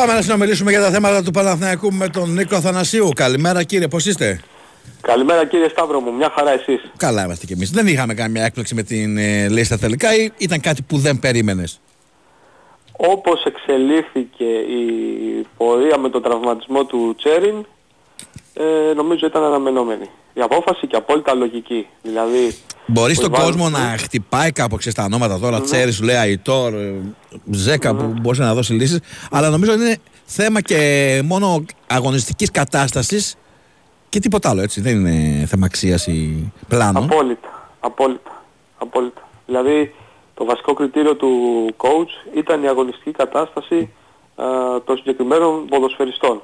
Α, έκρινε ότι τόσο ο Αϊτόρ όσο και ο Ζέκα μετά τις σοβαρές επεμβάσεις που είχαν κάνει και οι δύο στο χιαστό και το μεγάλο χρονικό διάστημα που έμειναν εκτός ότι δεν βρίσκονται ακόμα στο 100% ώστε να αποτελούν για εκείνον α, δύο λύσεις σημαντικές για τα παιχνίδια με την ε, Ντνίπρο. Έτσι, αυτό φυσικά σε καμία περίπτωση δεν σημαίνει ότι δεν υπολογίζει τον έναν ή δεν υπολογίζει τον άλλον. Νομίζω αυτό μπορούμε να το καταλάβουμε όλοι και μπορούμε να καταλάβουμε όλοι ότι στη συνέχεια του καλοκαιριού ένας από τους δύο, μπορεί και οι δύο, έτσι, να μπουν στην ευρωπαϊκή λίστα του Παναθηναϊκού για τα επόμενα παιχνίδια. Α, όσον αφορά τώρα τον Τσέριν είναι μια περίπτωση ιδιαίτερη γιατί από τις 4 Ιουλίου έχει αυτό το οστικό είδημα που αποκόμισε ως σουβενίρ στο φιλικό με την ε, Πετρολούλ στην Αυστρία. Ε, κοντεύει τρεις εβδομάδες εκτός. Νίκο, περιμέναμε στην ε, αρχή ε, να είναι τόσο το διάστημα της αποκατάστασης. Νομίζω ότι Όχι, δεν όχι. είχε υπολογιστεί ότι θα απουσιάσει τόσο σωστά; Σωστά. Δεν φαινότανε. Και η πρώτη ενημέρωση που είχαμε εμείς όταν βρισκόμασταν στην Αυστρία είναι ότι σε τρεις-τέσσερις μέρες θα έμπαινε. Αυτό θυμάμαι και εγώ, αλλά δεν ήμουν σίγουρος, γι' αυτό σε ρωτάω. Όχι, όχι, ναι. αυτή είναι η πραγματικότητα, αλλά η εμπειρία και η ιστορία έχει δείξει ότι, ξέρεις, υπάρχουν και αυτές οι περιπτώσεις όπου μπορεί κάτι στην αρχή να φαίνεται α, λιγότερο σοβαρό και να τραβήξει πολύ περισσότερο διάστημα από αυτό το οποίο περίμενε το ιατρικό επιτελείο μιας ομάδας. Ο Τσέριν και χθες έκανε ατομικό, έτσι, νομίζω και μαζί το είχαμε συζητήσει τις προηγούμενες ημέρες ότι δεν υπήρχε κανένα, καμία πιθανότητα Μμμ. να διεκδικήσει Γεγονός. θέμα στο αρχικό σχήμα. Τώρα βρίσκεται και εκτός λίστας. Ε, εγώ σε αυτό το σημείο να πω ότι ο Παναθηναϊκός μέχρι το βράδυ της Δευτέρας Μπορεί να κάνει δύο αλλαγές. έτσι, μπορεί να κάνει δύο αλλαγές. Ε, με τα δεδομένα που υπάρχουν αυτή τη στιγμή δεν ε, βλέπω ε, έτσι, πιθανότητα να, να γίνει κάτι τέτοιο. Αλλά όπως και να έχει είναι μια απόφαση απόλυτα λογική και τα τρία κοψίματα από τον ε, Ιβάν Γιωβάνοβιτς ο οποίος α, και για λόγους ε, εσωτερικής ισορροπίας πήρε αυτή την απόφαση. Δηλαδή για παράδειγμα ξέρεις ε, μπορεί ο κόσμος να λέει ξέρω εγώ γιατί δεν έβαλε τον Ζέκα και πήρε τον Τσόκαη. Λέω εγώ ένα παράδειγμα τώρα. Έτσι, γιατί ο Τσόκαη είναι ένας ποδοσφαιριστής που στο μυαλό του προπονητή είναι το backup του Ρούμπεν, ήταν ε, σε όλη τη διάρκεια της προετοιμασίας από την αρχή, έπαιξε πάρα πολύ στα φιλικά, οπότε ξέρεις εκεί δεν μπορείς να πάρεις ως προπονητής και μια απόφαση που μπορεί να διαταράξει ε, και την ε, ισορροπία των, των αποδητηριών. Ή για παράδειγμα να έκοβε, μ, σου λέω εγώ το, το Verbitz για να βάλει μέσα τον Αιτόρ. Θα ήταν δίκαιο; Όχι. Θα υπήρχε πρόβλημα, ξεκάθαρα. Οπότε νομίζω ότι από κάθε άποψη α, οι επιλογές του Ιβάν Γιωβάνοβιτς είναι δίκαιες α, γιατί είναι πάνω απ' όλα α, προς το συμφέρον του Παναθηναϊκού και ε, ε, προκύπτουν από την λογική και από τα δεδομένα που υπάρχουν μέχρι και σήμερα και για τους τρεις. Λοιπόν, διαβάζω και δημοσιεύματα επίσης για ενδιαφέρον της ε, Sport Recife για Μπερνάρ. Δεν ξέρω αν έχει φτάσει κάτι στις κεραίες σας. Μοιάζει λίγο σαν το ενδιαφέρον της Καλαμάτας για τον Παπασταθόπουλο. Γιατί το λέω αυτό. Ωραίος Γιατί- παραλληλισμός. Ε, ναι, δηλαδή ε, και η Καλαμάτα είναι στη δεύτερη εθνική, αν δεν κάνω κάποιο τρομερό λάθος. Ναι. Και η Sport Recife είναι μια ομάδα της δεύτερης εθνικής κατηγορίας στη Βραζιλία. Ο μετά έχεις συμβόλαιο 2,5 εκατομμύριων ευρώ στο Παναθηναϊκό. Είναι 30 χρονών. Θα μου φαινόταν, ξέρω εγώ, απίθανο στα 30 του ο Μπερνάρτ να φύγει από τον Παναθηναϊκό ο οποίος αυτή τη στιγμή διεκδικεί την είσοδό του σε όμιλο Ευρωπαϊκής Διοργάνωσης και να φύγει και να πάει στη Βραζιλία να παίξει σε ομάδα δεύτερης εθνικής κατηγορίας. Δεν ξέρω. Και- Η Sport Recife μπορεί να τον έχει στο μυαλό της όπως γράφουν και τα δημοσιογραφία στη Βραζιλία, να ψάχνει λεφτά όπως αναφέρουν χαρακτηριστικά στη χώρα του καφέ, αλλά πώς αυτό το παιδί θα φύγει από εδώ να πάει να παίξει τώρα στη, στη Β' Εθνική; Δεν ξέρω, μου φαίνεται λίγο, λίγο απίθανο. Και κάτσε γιατί τώρα το ψάχνω. Ε, δεν είναι και ακριβώς η ίδια η, η κατηγορία, ή μάλλον η υπόθεση, διότι ε, ο, είναι η ηλικία αφενός. Ο Παπασταθόπουλος είναι. Ναι, έδωσα ένα παράδειγμα έτσι Ναι. λίγο ιδιαίτερο. Και επίσης, αυτό θέλω να δω τώρα. Ε, η Καλαμάτα είναι η πατρίδα του Παπασταθόπουλου. Σου λέει μπορεί να θέλει να γυρίσει στην ιδιαίτερη τη πατρίδα κτλ. Ο Μπερνάρ δεν είναι από το Ρεσίφε, από ό,τι βλέπω τώρα. Α, Γι' αυτό Α, σου λέω- εντάξει, οκ. γι' αυτό σου λέω να δώσουμε λίγο. δηλαδή. Του Παπασταθόπουλου, φυσικά αγωνιστικά δεν είναι ο Παπασταθόπουλος για να πέσει στη δεύτερη κατηγορία, αλλά μπορεί να το θέλεις συναισθηματικά να κλείσει στην ομάδα της πόλης Ναι. μου κτλ. Εδώ δεν υπάρχει καμιά τέτοια περίπτωση με 30-31 ενώ. Ο Παπασταθόπουλος ήταν πέρσι βασικός στόπερς στον Τι Ολυμπιακό. συζητάμε τώρα, δεν, δεν, Ναι, δεν το είναι συζητάμε. πόσο είναι ο Σουκράτης, 34-35. Νομίζω ναι. Δεν Κάτσε, είναι δεν- 40. Αυτό θέλω να Όχι, πω. όχι, Δηλαδή, όχι, όχι, όχι. Είναι κάποιοι ποδοσφαιριστές, ακόμα και αν είναι σε προχωρημένη, εντάξει, για μένα είναι προχωρημένη, τέλος πάντων για να συνεννοηθούμε, δεν πας να παίξεις τη Β' Εθνική. Λέω εγώ τώρα, έτσι. Ναι, ναι, του 35 χρονών είναι. Ναι, σου και έχει λέω, ακόμα ο Σοκράτης Της να δώσεις Καλαμάτας πράγματα. προφανώς Ναι. ακούστηκε χωρίς να αισθανθεί βεβαίως. Σου λέω γιατί ήταν ιδιαίτερη του πατρίδα, γιατί, Ναι, γιατί, ναι, γιατί. κατάλαβα. Τώρα δεν. Να αγοράσει την Καλαμάτα πιο πιθανό. Μα, πάντως. ε, ναι, εννοείται. Ε, ναι. Όπως και ο Μπερνάρ να Ρε αγοράσει φίλε, την Πόντρε πα- παλιά δεν υπήρχε παίκτης προπονητής να, να είναι πρόεδρος προπονητής. Ε, βέβαια, μια χαρά. Ωραίο είναι αυτό. Τέλος πάντων, πάμε στα, στα του Παναθηναϊκού και πάλι. Δεν Οπότε έχει δεν κάτι, θεωρείς ότι δεν έχει υπάρχει κάτι. κάτι που Ε, να, Δεν, όχι, δεν νομίζω. να χρήζει προσοχής. Απ' τις- α, Κοίτα, αν ήταν μια ομάδα πρώτης εθνικής, η οποία, ας πούμε, για παράδειγμα, μπορούσε να καλύψει και τα- το συμβόλαιο του Μπερνάρ, ναι, θα το συζητούσαμε τώρα. Ξαναλέω, δεν έχει καμία λογική α, ο Μπερνάρ να φύγει από τον Παναθηναϊκό να πάει στη, στη δεύτερη κατηγορία της Βραζιλίας. Δεν είναι και αυτό το επίπεδό του, ό- όπως και να το κάνουμε, έτσι. Τώρα από εκεί και πέρα δεν υπάρχει κάτι άλλο άξιο αναφοράς. Ο Παναθηναϊκός έχει βάλει στο φουλ τις μηχανές στην προετοιμασία του για το πρώτο παιχνίδι με την ε, Ντνίπρο, το βράδυ της Κρήτης, στη Σλοβακία και νομίζω ότι όλο το, το ενδιαφέρον και όλο το βάρος έχει πέσει εκεί και απόλυτα φυσιολογικά και λογικά γιατί μιλάμε για δύο παιχνίδια με τους Ουκρανούς τα οποία είναι από τα πιο σημαντικά για τον σύλλογο την τελευταία δεκαετία, σίγουρα. Μμμ. Για το φίλο που ρωτάει για το ΖΕΚ αν είναι Έλληνας. Παιδιά, η λίστα που δηλώνεται για τις ευρωπαϊκές διοργανώσεις είναι κάποια συγκεκριμένα χρόνια όταν είναι νεαρός να είναι ένα προϊόν του ελληνικού ποδοσφαίρου να μπορεί να δηλωθεί. Όχι απλά να έχει τη- το ελληνικό διαβατήριο πέσει στην εθνική. Να το Πρέπει να αποσαφηνίσουμε. είναι ναι, γηγενής. Ακριβώς. Αυτό είναι, αυτή είναι η σωστή ορολογία και είτε να προέρχεται από την Ακαδημία της ομάδας είτε από Ακαδημία άλλης ε, ομάδας από τη, η οποία ανήκει στην Ελληνική Ποδοσφαιρική Ομοσπονδία. Για παράδειγμα ο Λοντίγκιν, Μμμ. έτσι, ο οποίος έχει αγωνιστεί στην Εθνική Ρωσίας. Ε, το παιδί λογίζεται ως προϊόν της ε, Σκόντα Ξάνθης, οπότε ε, από αυτή την, με αυτή τη λογική βρίσκεται ως γηγενής στη λίστα του Παναθηναϊκού. Για παράδειγμα, αν οι πράσινοι είχαν α, τον Οδυσσέα Βλαχοδήμο στο ρόστερ ή μ, α, και τον Τάσο Δόνη, δύο παιδιά ας πούμε που ε, ως πιτσιρικάδες αρκετά νεαροί ε, το, το μεγαλύτερο διάστημα το πέρασαν στο εξωτερικό και είναι προϊόντα ο, ο Όντι στη Γερμανία και ο Τάσος Δόνης ήταν τότε στη Juventus, πάλι δεν θα μπορούσαν αυτοί να είναι ως Έλληνες, ως γηγενείς ψέματα στη λίστα του Παναθηναϊκού. Οπότε σε αυτή την κατηγορία α, ανήκει ο Λοντίκιν και στην άλλη κατηγορία ανήκει ο, ο Ζέκα. Ωραία. Δεν έχουμε κάτι άλλο να υποθέσω. Κάτσε να ρίχνω μια ματιά μήπως έχω κάποια ερώτηση για σένα. Ε, λοιπόν, για την Νύπρο λέει να σε ρωτήσω. Ναι. Είχαμε και παράπονα πριν, γιατί δεν λέγαμε για την Νύπρο τις τελευταίες ημέρες. Τι να πούμε. Παράπονα. γιατί- Ναι, και καλά δεν, συζητή- δεν μας ενημερώνετε λέει, για την Νύπρο. Έπρεπε να κάνουμε και ρεπορτάζ στην Νύπρο. Γιατί η Νύπρο, δεν ξέρω πώς να την προφέρω. Ναι, έλατε, καλή ερώτηση. Όταν θα πάμε και θα το ρωτήσουμε εμείς, Ντρίπρο μας την είπανε, Ντρίπρο σας τη λέμε. Παλιά τη λέγαμε Λοιπόν, Νιέπρ. Ναι, Μετά το ωραίο. κάναμε τρίπ. Α, Νύπρο. εντάξει. Ε, είδες τώρα που έχω πάθει. Ε, άσε, να κάνουμε 72 σταρδάμ σε κάθε εκπομπή να πούμε. Τι Άμα να τη λέμε κάνουμε, δεν έτσι. πειράζει. Ε, είναι δύσκολο, είναι δύσκολο. Εντάξει, ε, από αυτά που είχαμε δει ε, από την Ουκρανική ομάδα όταν τελείωσε η σεζόν, όπου διεκδίκησε το- τον τίτλο του πρωταθλητή, έχουμε πει και άλλες φορές κατά το παρελθόν, όταν συζητάγαμε σχεδόν κάθε μέρα για το ποια ομάδα θα προτιμούσε ο Παναθηναϊκός ανάμεσα στην Γκένκ και στην Δνήπρο, ότι είναι μια ομάδα αρκετά στιβαρή, έτσι, μια ομάδα δυσκολοκατάβλητη, η οποία όμως έχει αρκετά σημαντικά ζητήματα στην άμυνά της, Ωραία. Και είχε και πολύ μεγάλο πρόβλημα κάτω από τα δοκάρια. Δηλαδή ε, και οι τρεις τερματοφύλακες που χρησιμοποίησε πέρσι ήταν να το πω κομψά και γενικά λίγο προβληματικοί. Δηλαδή μ, δεν είναι καλή. Δεν είναι καλή. Έχει μπροστά ένα center for τον Ντόμπλικ ο οποίος είναι φανταστικός. Είναι θορυκτό, κανονικό, είναι ο πιο επικίνδυνος παίκτης. Έτσι. Αναμφίβολα, δηλαδή αν ο Παναθηναϊκός καταφέρει ε, αυτόν τον παίκτη να το βγάλει εκτός παιχνιδιού νομίζω θα έχει κάνει ένα πολύ σημαντικό βήμα για να μην δεχθεί καμία φάση, να μην δεχθεί κανένα κίνδυνο στην αιστεία του και νομίζω ε, πολλά περισσότερα και για την Τρίμο και για αυτά τα παιχνίδια. Θα πούμε από Δευτέρα, λίγες μέρες ε, έμειναν, πλησιάζει το, το μεγάλο μάτι στη Σλοβακία και όπου ο Παναθηναϊκός αναμένεται να έχει και τη θερμή συμπαράσταση από τον κόσμο του. Ωραία.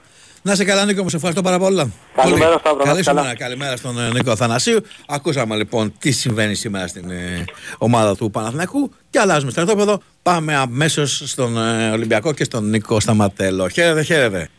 Καλή σας μέρα κύριε. Χωρίς ανάσα με πάει σήμερα ο Ταμπάκος. Χωρίς ανάσα. Όταν έχεις ε, προπονητή, α- αξιόλογο προπονητή, θα τρέξεις λίγο παραπάνω. Περίοδο προετοιμασίας. Εμένα δεν και να τρέξω. Να τρέξεις τους νέους, τα νέα τρέξεις παιδιά. λίγο. Υπήρχαν Θα παλαιότερα τρέξεις. Παίκτες που όλο το παίζαν δεν ξέρω αν θα συμφωνήσουμε στην- και τα λοιπά για να γλιτώσουν την προετοιμασία. Τα θυμάσαι; Ο Walter Berry. Πολλοί παίκτες, δεν θέλω, και Έλληνες. και ποδοσφαιριστές. Μύθος. Ο Walter Berry ήταν μύθος. και να είχε συμφωνήσει και γλίτωνε την προετοιμασία. να μην Μπρα- καταλάβει. Μπράβο. Ε, Τώρα εμένα βρήκε να κάνω προετοιμασία, τέλος πάντων. Πρέπει να δίνεις το καλό παράδειγμα. Α, σήμερα, ε, πραγματικά τι έχει γίνει σήμερα; Όποιος βγαίνει σήμερα στον αέρα μου τι λέει. Δεν είναι, ε, συνεχίζει ένα σερίο. Δεν έχει ακούσει νωρίτερα τι έχει γίνει, αλλά γενικότερα δέχομαι πειρά. Λοιπόν, πάμε στα, στο Ναι, γιατί ρεπορτάζ. προσπαθείς να λουφάρεις γι' αυτό. Τι να λουφάρω, είμαι εδώ πέρα από το πρωί και τραβάω κουπίκ τόσες μέρες. Λοιπόν, άκου προσπαθώ να λουφάρω. ρε. Τι ακούμε σήμερα; λοιπόν, ε, ας αφήσουμε τα πολλά πολλά. Τι έχουμε, στόπερ; Και θα σε πάω τώρα μια στο καρφί, μια στο πέταλο. Ντουάρτε και άγνωστος χ. Ωραία. Ο άλλος ο Χολσγκρόβ. Μαλωμινό. Α, ο Σκοτσέζος. Ναι, ε, όχι θα πεις το όνομα. Όχι μόνο εγώ να στραμπουλά τη γλώσσα μου. Holsgrove. Χολσγκρόβ. Μία λέξη φίλε, μην τα σπάς. Holsgrove. Μπράβο. Τι γίνεται με αυτή την περίπτωση, θα μου το λες ένα 30 θα παίξει τον δευτερόλεπτα. Ολυμπιακό. Ορίστε. Δεν θα παίξει τον Ολυμπιακό. Δεν θα παίξει τον Δεν θα Ολυμπιακό παίξει τον φέτος και πάμε παρακάτω. Ωραία. Επίτηδες για να μην λέτε το όνομα, έτσι. Εσείς το έχετε μεθοδεύσει όλο αυτό. Jordan Holsgrove. Δεν θα παίξει φέτος τον Ολυμπιακό. Θες να το ξαναπώ; Ε, είναι με ζήτα στο τέλος ή με β, ρε φίλε; Με β εγώ το έχω. Με ζήτα το ξέρω. Εγώ το ξέρω με β. Να, να το ρωτήσουμε το παιδί. Κοίταξε, επειδή δεν θα παίξει φέτος τον Ολυμπιακό, Μικρή σημασία. δεν θα μας απασχολήσει. Ωραία. Πάμε Οπότε λοιπόν σε, πάμε παρακάτω. σε αυτούς Ναι. που πιθανότατα θα παίξουν στον Ολυμπιακό ή τουλάχιστον θέλει ο Ολυμπιακός να παίξουν με τη φανέλα του. Ο ένας είναι ο Ντουάρτε, ε, που μας απασχολεί αρκετές μέρες τώρα. Ε, συνεχίζονται οι διαπραγματεύσεις με τους ε, Μαυριλένους, με τη Χετάφε. Ο παίχτης θέλει να παίξει στον Ολυμπιακό, ε, ξέρει και τους ανθρώπους των Ερυθρόλευκων, τους Ισπανούς των Ερυθρόλευκων. Ε, νομίζω ότι αν δεν καρποφορήσει, ε, η- αν δεν καρποφορήσει οι διαπραγματεύσεις μέχρι το τέλος της εβδομάδας, ε, σίγουρα θα στραφεί σε, σε πλάν B ο Ολυμπιακός. Και δεν αναφέρομαι στον, α, στον Παλαιομήνο, αναφέρομαι στον άγνωστο Χ. Γιατί πιστεύω ότι υπάρχει άγνωστος ε, Χ 100%. Δεν υπάρχει περίπτωση δηλαδή να ασχολείται ο Ολυμπιακός για το κέντρο της άμυνας και για οποιαδήποτε θέση μόνο με τα ονόματα που έχουν δει το φως της δημοσιότητας. Ε, σε αυτό δηλαδή, παρά το γεγονός ότι και τον Κορδόν δεν ξέρουμε και τον Μαρτίνετ ε, τώρα τον α, μαθαίνουμε, ε, είμαι 100% σίγουρος ότι υπάρχει άγνωστος Χ. Οπότε ε, καταλαβαίνεις ότι ε, είτε είναι ο Ντουάρτε, είτε είναι ο άγνωστος Χ, είτε κάποιος άλλος, θα τελειώσει άμεσα. Γιατί ο Ολυμπιακός ε, έδειξε ότι χρειάζεται χρόνο και παίχτες. Κάτι που έδειξε δηλαδή στην προετοιμασία, στα φιλικά της προετοιμασίας. Και χρόνο θέλει και παίχτες θέλει ε, εν ώψη των επίσημων α, αναμετρήσεων. Α, και θα μου πεις, άντε και πήρε πέντε παίχτες μέχρι τις ε, 10 Αυγούστου. Τυχαίο το νούμερο για να μην παρεξηγηθούμε. Θα παίξουν και 10. Όχι. Οι παλιοί θα τραβήξουν το κουπί. Οι περισσότεροι παλιοί θα τραβήξουν το κουπί. Αλλά θέλει σε κάποιες θέσεις ε, ενίσχυση ο Ολυμπιακός και για αυτά τα δύο παιχνίδια. 10 και 17 Αυγούστου. Αυτό είναι το θέμα. Και γι' αυτό περιμένουμε εξελίξεις άμεσα τόσο στο, στην άμυνα όσο και στην επίθεση. Γιατί στην επίθεση τώρα έχει μείνει μόνο με τον, α, με τον Ελαραμπή και η εναλλακτική περίπτωση είναι κυρίως ο Μασούρας. Ε, ναι, που... Και ξέρεις τι, δεν είναι απλά ένα παιχνίδι πρωταθλήματος με μια ομάδα κτλ. που ε, είναι τυπικού χαρακτήρα, διαδικαστικού να το πω τώρα. Ε, Είναι και μάτς που μπορούν να κρίνουν πολλά μέσα στη σεζόν αυτά που έρχονται. Είναι μάτς που αν περάσει ο Ολυμπιακός εξασφαλίζει τους ομίλους του Conference. Ε. Στη χειρότερη περίπτωση. Ό,τι και να γίνει. εξασφαλίζει ομίλους. Γι' αυτό θέλει να, να περάσει στο, στην επόμενη φάση. Και αν πάρει και δεύτερη πρόκληση θα παίξει στο, στο ομίλους του Europa. Αλλά λέω και να αποκλειστεί από εκεί πάει στο conference. Γι' αυτό είναι σημαντικά παιχνίδια. Εξασφαλίζει την Ευρώπη. Θα μου πεις conference. Conference, τι να κάνουμε. Έτσι όπως έχουν γίνει τα πράγματα στο ελληνικό ποδόσφαιρο, η Europa η conference. Ε, καλά τώρα. Ε, δεν νομίζω ότι οι ελληνικές ομάδες είναι σε επίπεδο να τους κακοπέφτει οποιασδήποτε διοργάνωση ή είσοδο σε ομίλους. Είναι άλλο, διαφωνώ μαζί είναι σου. άλλο έχω επιθυμία ή στόχο ε, κάτι πιο ψηλά και άλλο μου κακοπέφτει κιόλας. Ε, δε- Διότι- όχι, Το κακοπέφτει δεν νομίζω. Δεν Μπράβο, νομίζω διότι δικαίωμα. όταν κάποια ομάδα, οποιαδήποτε, δεν μιλάμε μόνο για το Ολυμπιακό, θα μείνει εκτός ομίλων ακόμα και του κόμφερε, εκεί θα δουν την κλίκα. Την είδε πέρσι ο Πάοκ παράδειγμα. Και λέω το Ναι. Πάοκ γιατί ο Πάοκ ε, πήγαινε ως φαβόρη πέρσι με την ε, ομάδα από τη Βουλγαρία. Δεν, θέλω να σου πω είναι άλλη περίπτωση να τύχει ένα μεγαθύριο και να μπορείς να περάσεις, που ξέρεις εκεί οι ελπίδες σου δεν είναι και πολλές, και άλλο αυτό. Επειδή λοιπόν στόχος είναι ε, να παίξει σε ομίλους Ευρωπαϊκής Διοργάνωσης ο Ολυμπιακός, για να έχει συμβεί αυτό, το, το πρώτο βήμα πρέπει να γίνει με 10 και 17 Αυγούστου. Απλά πράγματα. Και εκεί ο Μαρτίνεθ, όσο και αν ε, βγάζει και αυτός μια ηρεμία όπως και ο συμπατριώτης του ο Κορδόν, ξέρει ότι θέλει παίκτες ε, και θέλει και χρόνο. Ο χρόνος είναι συγκεκριμένος. 10 παίζεις. Οπότε ε, οι παίχτες πρέπει να έρθουν άμεσα για, για να μπορεί, αν μπορεί, να τους υπολογίζει ε, σε κάποιο βαθμό ε, στα συγκεκριμένα παιχνίδια. Γιατί αν έρθουν ε, αρχές Αυγούστου, ε, δεν νομίζω ότι θα τους υπολογίσει. Και θα πάει ε, με τον, ε, ε, τουρ- με τον, ε, κόλλησε στο μυαλό μου, με τον Κιν και, το, και τον μέσο που ήρθε, Τον ε, Ιμπορά. το Εντμπόρα, μπράβο, κόλλησε στο μυαλό μου. Αυτούς τους υπολογίζει. Αλλά θέλει άλλους δύο. Και ξαναλέω, κέντρο άμυνας και επίθεση. Δεν μπορείς να πας μόνο με τον, α, με τον Ελαραμπή και εναλλακτική να είναι ο Μασούρας, όσο και αν ο, ο Μασούρας έδειξε και πολύ καλό πρόσωπο στην προετοιμασία. Ή να λες ε, η άλλη εναλλακτική είναι ο Μπιέλ, που έχει παίξει αυτή τη θέση, το έχει, την έπαιξε στην Κοπενχάγη. Ε, μήπως τον δούμε και εκεί, γιατί τον είχε δοκιμάσει ο Μαρτίνες στις προπονήσεις ε, ως ε, επιθετικό. Εκεί έπαιζε, αν θυμάμαι καλά, στην Κοπεχάγη, αλλά έπαιζε ως ψευτο, Κοπενχάγη, ναι, ναι. ως ψευτοενιάρη, έτσι. Δηλαδή, Ναι, ναι, δεν έπαιζε. όχι, όχι, δεν είναι. Κοιτάξτε, ούτε ο Μασούρας, ούτε ο Μπιέλ μπορεί να παίξουν το ρόλο του ε, Μα του αυτό Ελαραμπή. θέλω να πω ότι, ότι Ψευτο- έχει παίξει. ψευτοενιάρη, όπως λες, ναι. Μπράβο, ο Μπιέλ έχει παίξει και μάλιστα θα πήγε και καλά σχε- σχετικά στην Δανία ως επιθετικός, αλλά με άλλο στυλ ε, και άλλο σύστημα. Ναι, ναι, ναι, όχι, Έτσι, δεν έχει ήταν, διαφορά. ο Φουνταριστός επιθετικός δεν μπορεί να παίξει. Ακριβώς. δηλαδή, δεν είναι- Το ξέρουμε αυτό. Ε, τώρα επιμένουν οι Κύπροι για τον Πίτα από τον Απόλλωνα Λεμεσού. Και σε αυτό το θέμα αν υπάρχει κάτι θα δούμε τις επόμενες μέρες εξελίξεις και φυσικά συνεχίζεται και η προπόληση των εισιτηρίων διαρκείας. Στόχος είναι ε, τη 18.000 φέτος για τους Ερυθρόλεπτους. Ωραία. Αυτά είναι τα δεδομένα. Α, και συνεχίζονται και διαπραγματεύσεις με τη Γρανάδα για τον ε, Κάρλος Νέβα. Mm-hmm.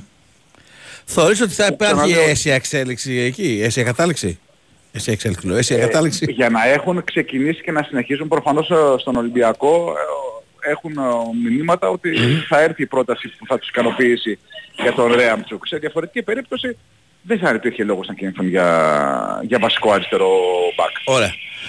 Να σε καλά, Νικόλα, μου σε ευχαριστώ πάρα πολύ Καλησπέρα. για οτιδήποτε λέω εδώ είμαστε. Ακούσαμε λοιπόν το ρεπορτάζ Ολυμπιακού από τον Νίκο Σταματέλο και έχω σωτήρι ταμπάκο δίπλα μου. Γεια σου φίλε, καλημέρα. Χαίρετε, καλημέρα. Τι έγινε; Είναι ήδη στην Κωνσταντινούπολη ο Δημήτρης Πέλκας να περάσει ιατρικά, μπορεί να το κάνει και αυτή την ώρα. Για να υπογράψει συμβόλαιο με την Μπασάκ Σεχίρ. Θα συνεχίσει εκεί την καριέρα του. Επιστρέφει στην Τουρκία. Έχει ένα πέρασμα στη Χαλ πέρσι. Αγωνιζόταν στην ε, Φένερμπαξε. Στην Τουρκία που έχει πολύ καλό όνομα. έτσι Από το κι αλλιώς, έτσι. 2020 ήταν και όπως καταλαβαίνεις δεν υπάρχει θέμα με τον Μπάουκ. Ε, Είναι θέμα πλέον τυπη... Μήνυμα του Μπότ, ο οποίος ευχαριστεί ε, για, όσα, για το προνόμιο που είχε να συνεργαστεί με τους ε, συγκεκριμένους ανθρώπους. Ε, ελπίζω μια μέρα, λέει, η αγάπη τους για την ομάδα να είναι συνεβασμένη και με την επιτυχία κτλ. Ευχαριστίες, ευχαριστίες, ευχαριστίες. Πάω, λέει, θα είμαι πάντα ένας από εσάς, καταλήγει το μήνυμα του Μπότο και νομίζω ε, Δημήτρη Τζορμπατζόγλου το περιμέναμε, ήταν θέμα ημερών, θέμα ωρών και έγινε και επίσημο πλέον. Καλημέρα. Γεια σου Σταύρο, καλημέρα. καλημέρα. Το επιδείξω και ο ίδιος ε, όλο αυτό το, όλο- όλη αυτή η διαδικασία και η παρέτηση από την προηγούμενη εβδομάδα να μην μείνει έτσι στο, στον αέρα ε, και τα κατάφερε. Τα κατάφερε με τον τρόπο του να πιέσει και να τελειώσει αυτή η συνεργασία. Πιστεύω ότι ο ΠΑΟΚ θα ήθελε ε, αν θα μπορούσε να τον χρησιμοποιήσει για κάποια θέματα μέσα στο καλοκαίρι, αποφάσισε τελικά να το τελειώσει αφού πίεζε και ο Πορτογάλος και δεν ήθελε να παραμείνει ε, εδώ. Κρατάμε το κοινή συνενέση στο, στη λύση του συμβολέου. Ε, κάτι που ας πούμε ότι δεν, έχει, δεν ακουμπάει θέματα αποζημιώσεων. Κρατάμε το ότι είναι ο 8ος που αλλάζει την εποχή του Σαββίδη. Κατά κάποιο τρόπο και αυτό πράγματι ισχύει. Η, η πορεία του καθενός διαρκεί ένα-ενάμιση χρόνο, τόσο είναι, ε, κατά μέσο όρο και όχι μόνο. Και πρακτικά νομίζω ότι κανείς δεν πήγε παραπάνω από δύο χρονιές. Ε, και δεν φαίνεται ότι ο ΠΑΟΚ θα τον αντικαταστήσει σε αυτό το σημείο. Όπως είπαμε, με το σκάουντινγκ στην αναζήτηση παικτών, με τον προπονητή στην έγκριση, ε, με την Γκοντζάρβα την οικονομική, ε, την υπεύθυνη οικονομικά στη διαπραγμάτευση, το Σαββίδι βεβαίως πάντα να έχει τον τελευταίο. Έπεσε η γραμμούλα, σε πολύ λίγο θα έχουμε ξανά τον ε, Δημήτρη Τζορμπαζόγλου.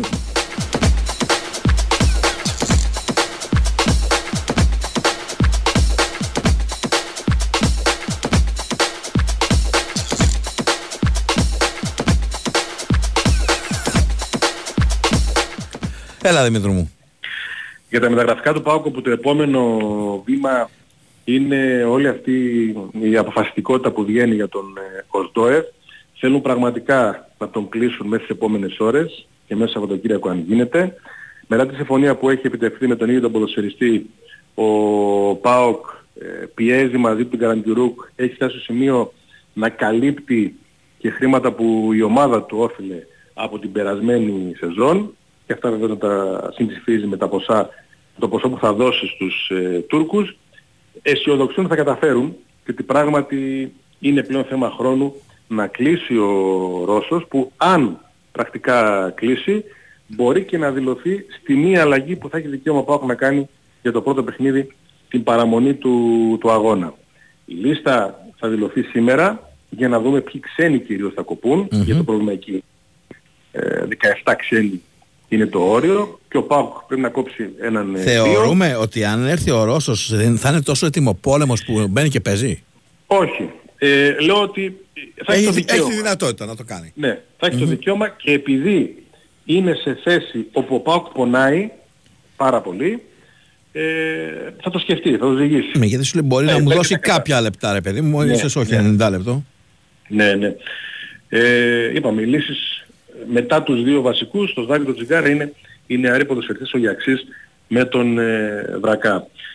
Ε, ο Πέλκας βρήκε τα λεφτά που ήθελε, έτσι, γιατί ήταν πάντα ένα ενδεχόμενο, όσο και ίσως να μην το πιστεύαμε, ότι μπορεί να βρει τόσο μεγάλο συμβόλαιο, 1,3 ετησίως από την Πασάκ Σεχίρ. Ο ΠΑΟΚ δεν θα έφτανε ποτέ σε τέτοιο ποσό. Ο ΠΑΟΚ περίμενε ε, ένα αρνητικό ενδεχόμενο για τον Μπέλκα που μέχρι τώρα ισχύει, αλλά τη βρήκε τη λύση. Ο ΠΑΟΚ και τον Μπέλκα έφτασε στις 800.000 Ναι, είναι μεγάλη απόσταση. Δεν είναι μια απόσταση ε, μέχρι να ξαναπάρουμε τον Δημήτρη με 100-150 χιλιάδες να πεις τώρα έρχεται στην ε, χώρα του, έρχεται σε μια ομάδα που αγαπάει και αγαπήθηκε ε, έρχεται σε γνώριμα μέρη οπότε θα αφήσω και 100 χιλιάρικα είναι πολύ μεγάλη διαφορά νομίζω οικονομική Δημήτρη.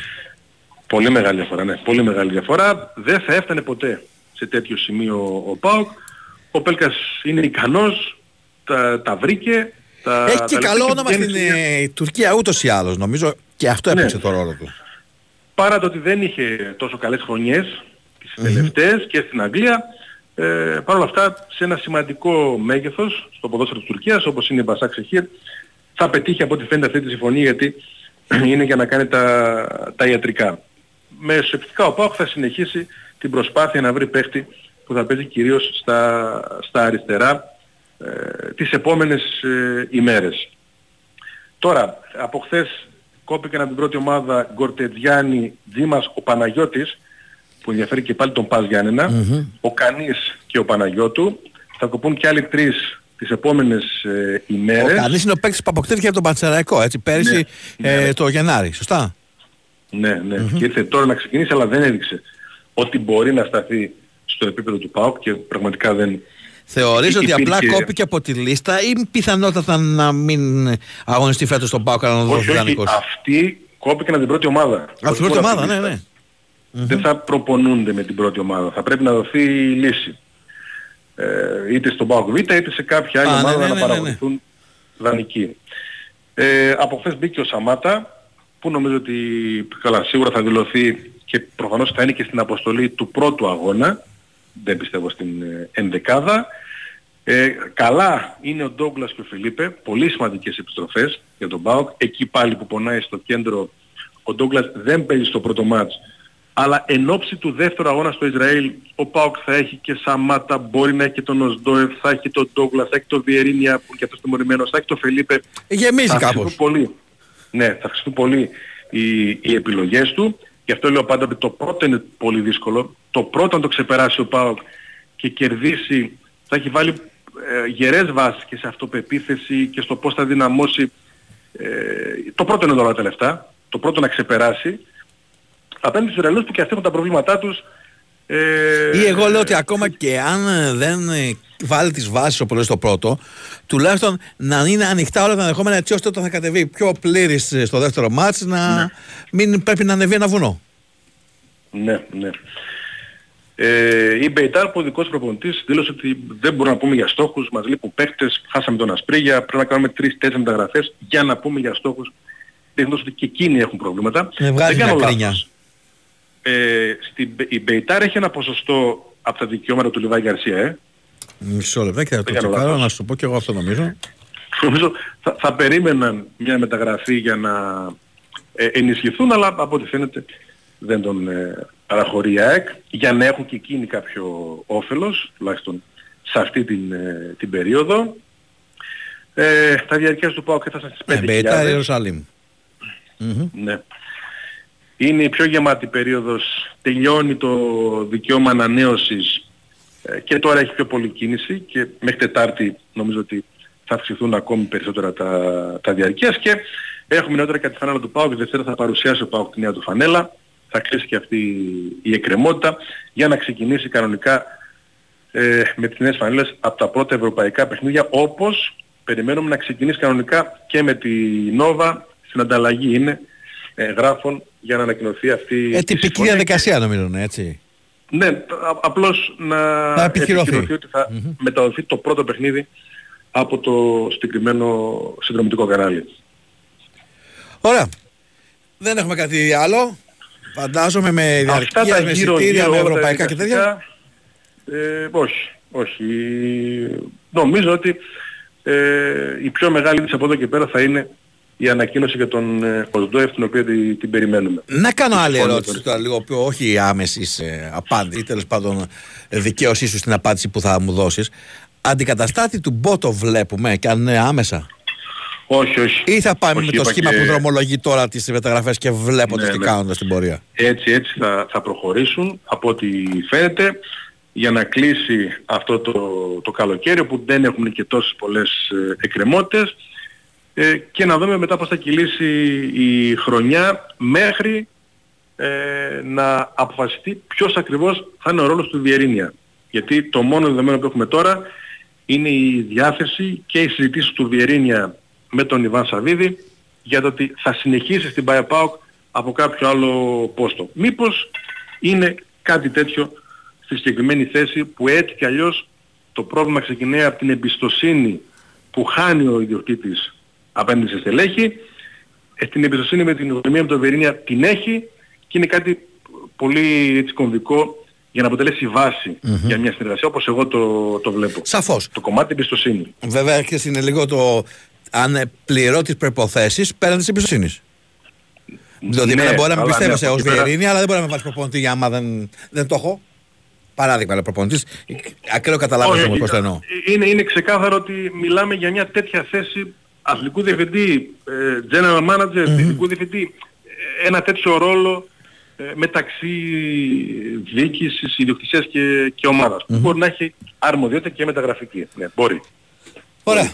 Να είσαι καλά, Δημήτρη μου, σε ευχαριστώ πάρα πολύ. Γεια σου, Σταύρο, καλή Καλό μεσημέρι και στον Δημήτρη τον Πατζόγλου.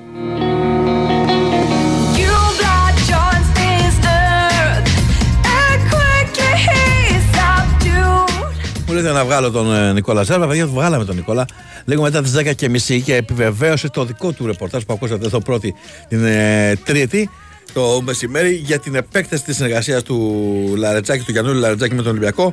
για τα επόμενα τρία χρόνια θα συνεχίσει να φοράει την ε, ερυθρόλευκη φανέλα και μάλιστα με πολύ ωραίο τρόπο, εφάνταστο τρόπο, έχει ανακοινωθεί αυτή η επέκταση της συνεργασίας με ένα πολύ ωραίο βίντεο.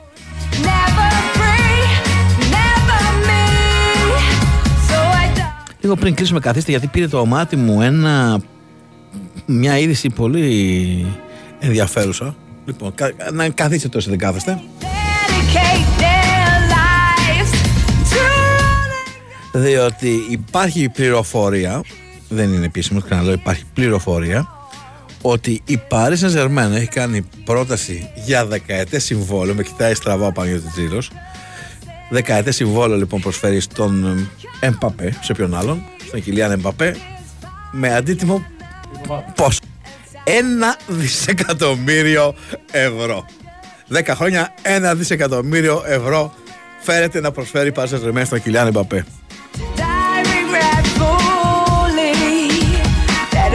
Γιατί λέτε δεν του δίνει την Γιατί ομάδα; δεν του δίνει Γιατί την την ομάδα; δώσανε Παναγιώτη που πέρσι την ομάδα και καλά τη διαχειριστεί και τα έκανε ρόιδο. Ε, ουσιαστικά συμβόλαιο εφόρου ζωή. Μα τι εφόρου ζωή, θα είναι 34 μετά από 10 χρόνια. Οπότε πάλι. Α, πάει και μια Κάτι. Σαουδική Μπράβο. Αραβία. Γιατί να τα βγάλει πέρα, ρε αδερφέ. Ε, τα βγάλω τρεις έγκονα του πέρα.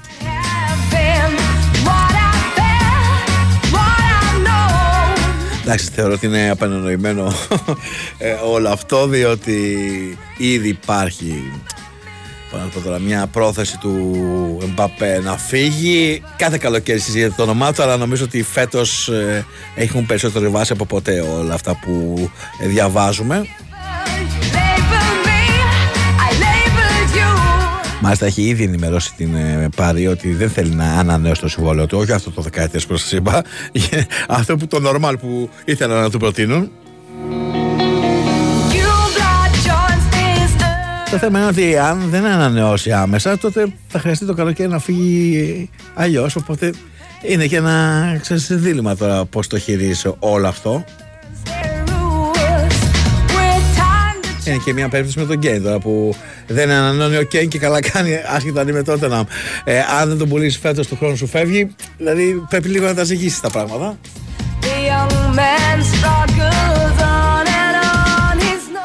Σιγά τον παίκτη τον Εμπαπέ, το χαζούλι λέει εδώ ένας φίλος. Όντως τώρα υπερεκτιμημένος. Ασφαλώς αστείευαμε. Στα 18 τους 20 παγκόσμιο. Έλα μωρέ Έλα, τώρα. μωρέ, τώρα. Σκόραρε κιόλας. Τι έκανε το γατάκι, πήγε στο τελικό και το χάσε φέτος. Ορίστε. Να τα λέμε κι αυτά. Πτώση. See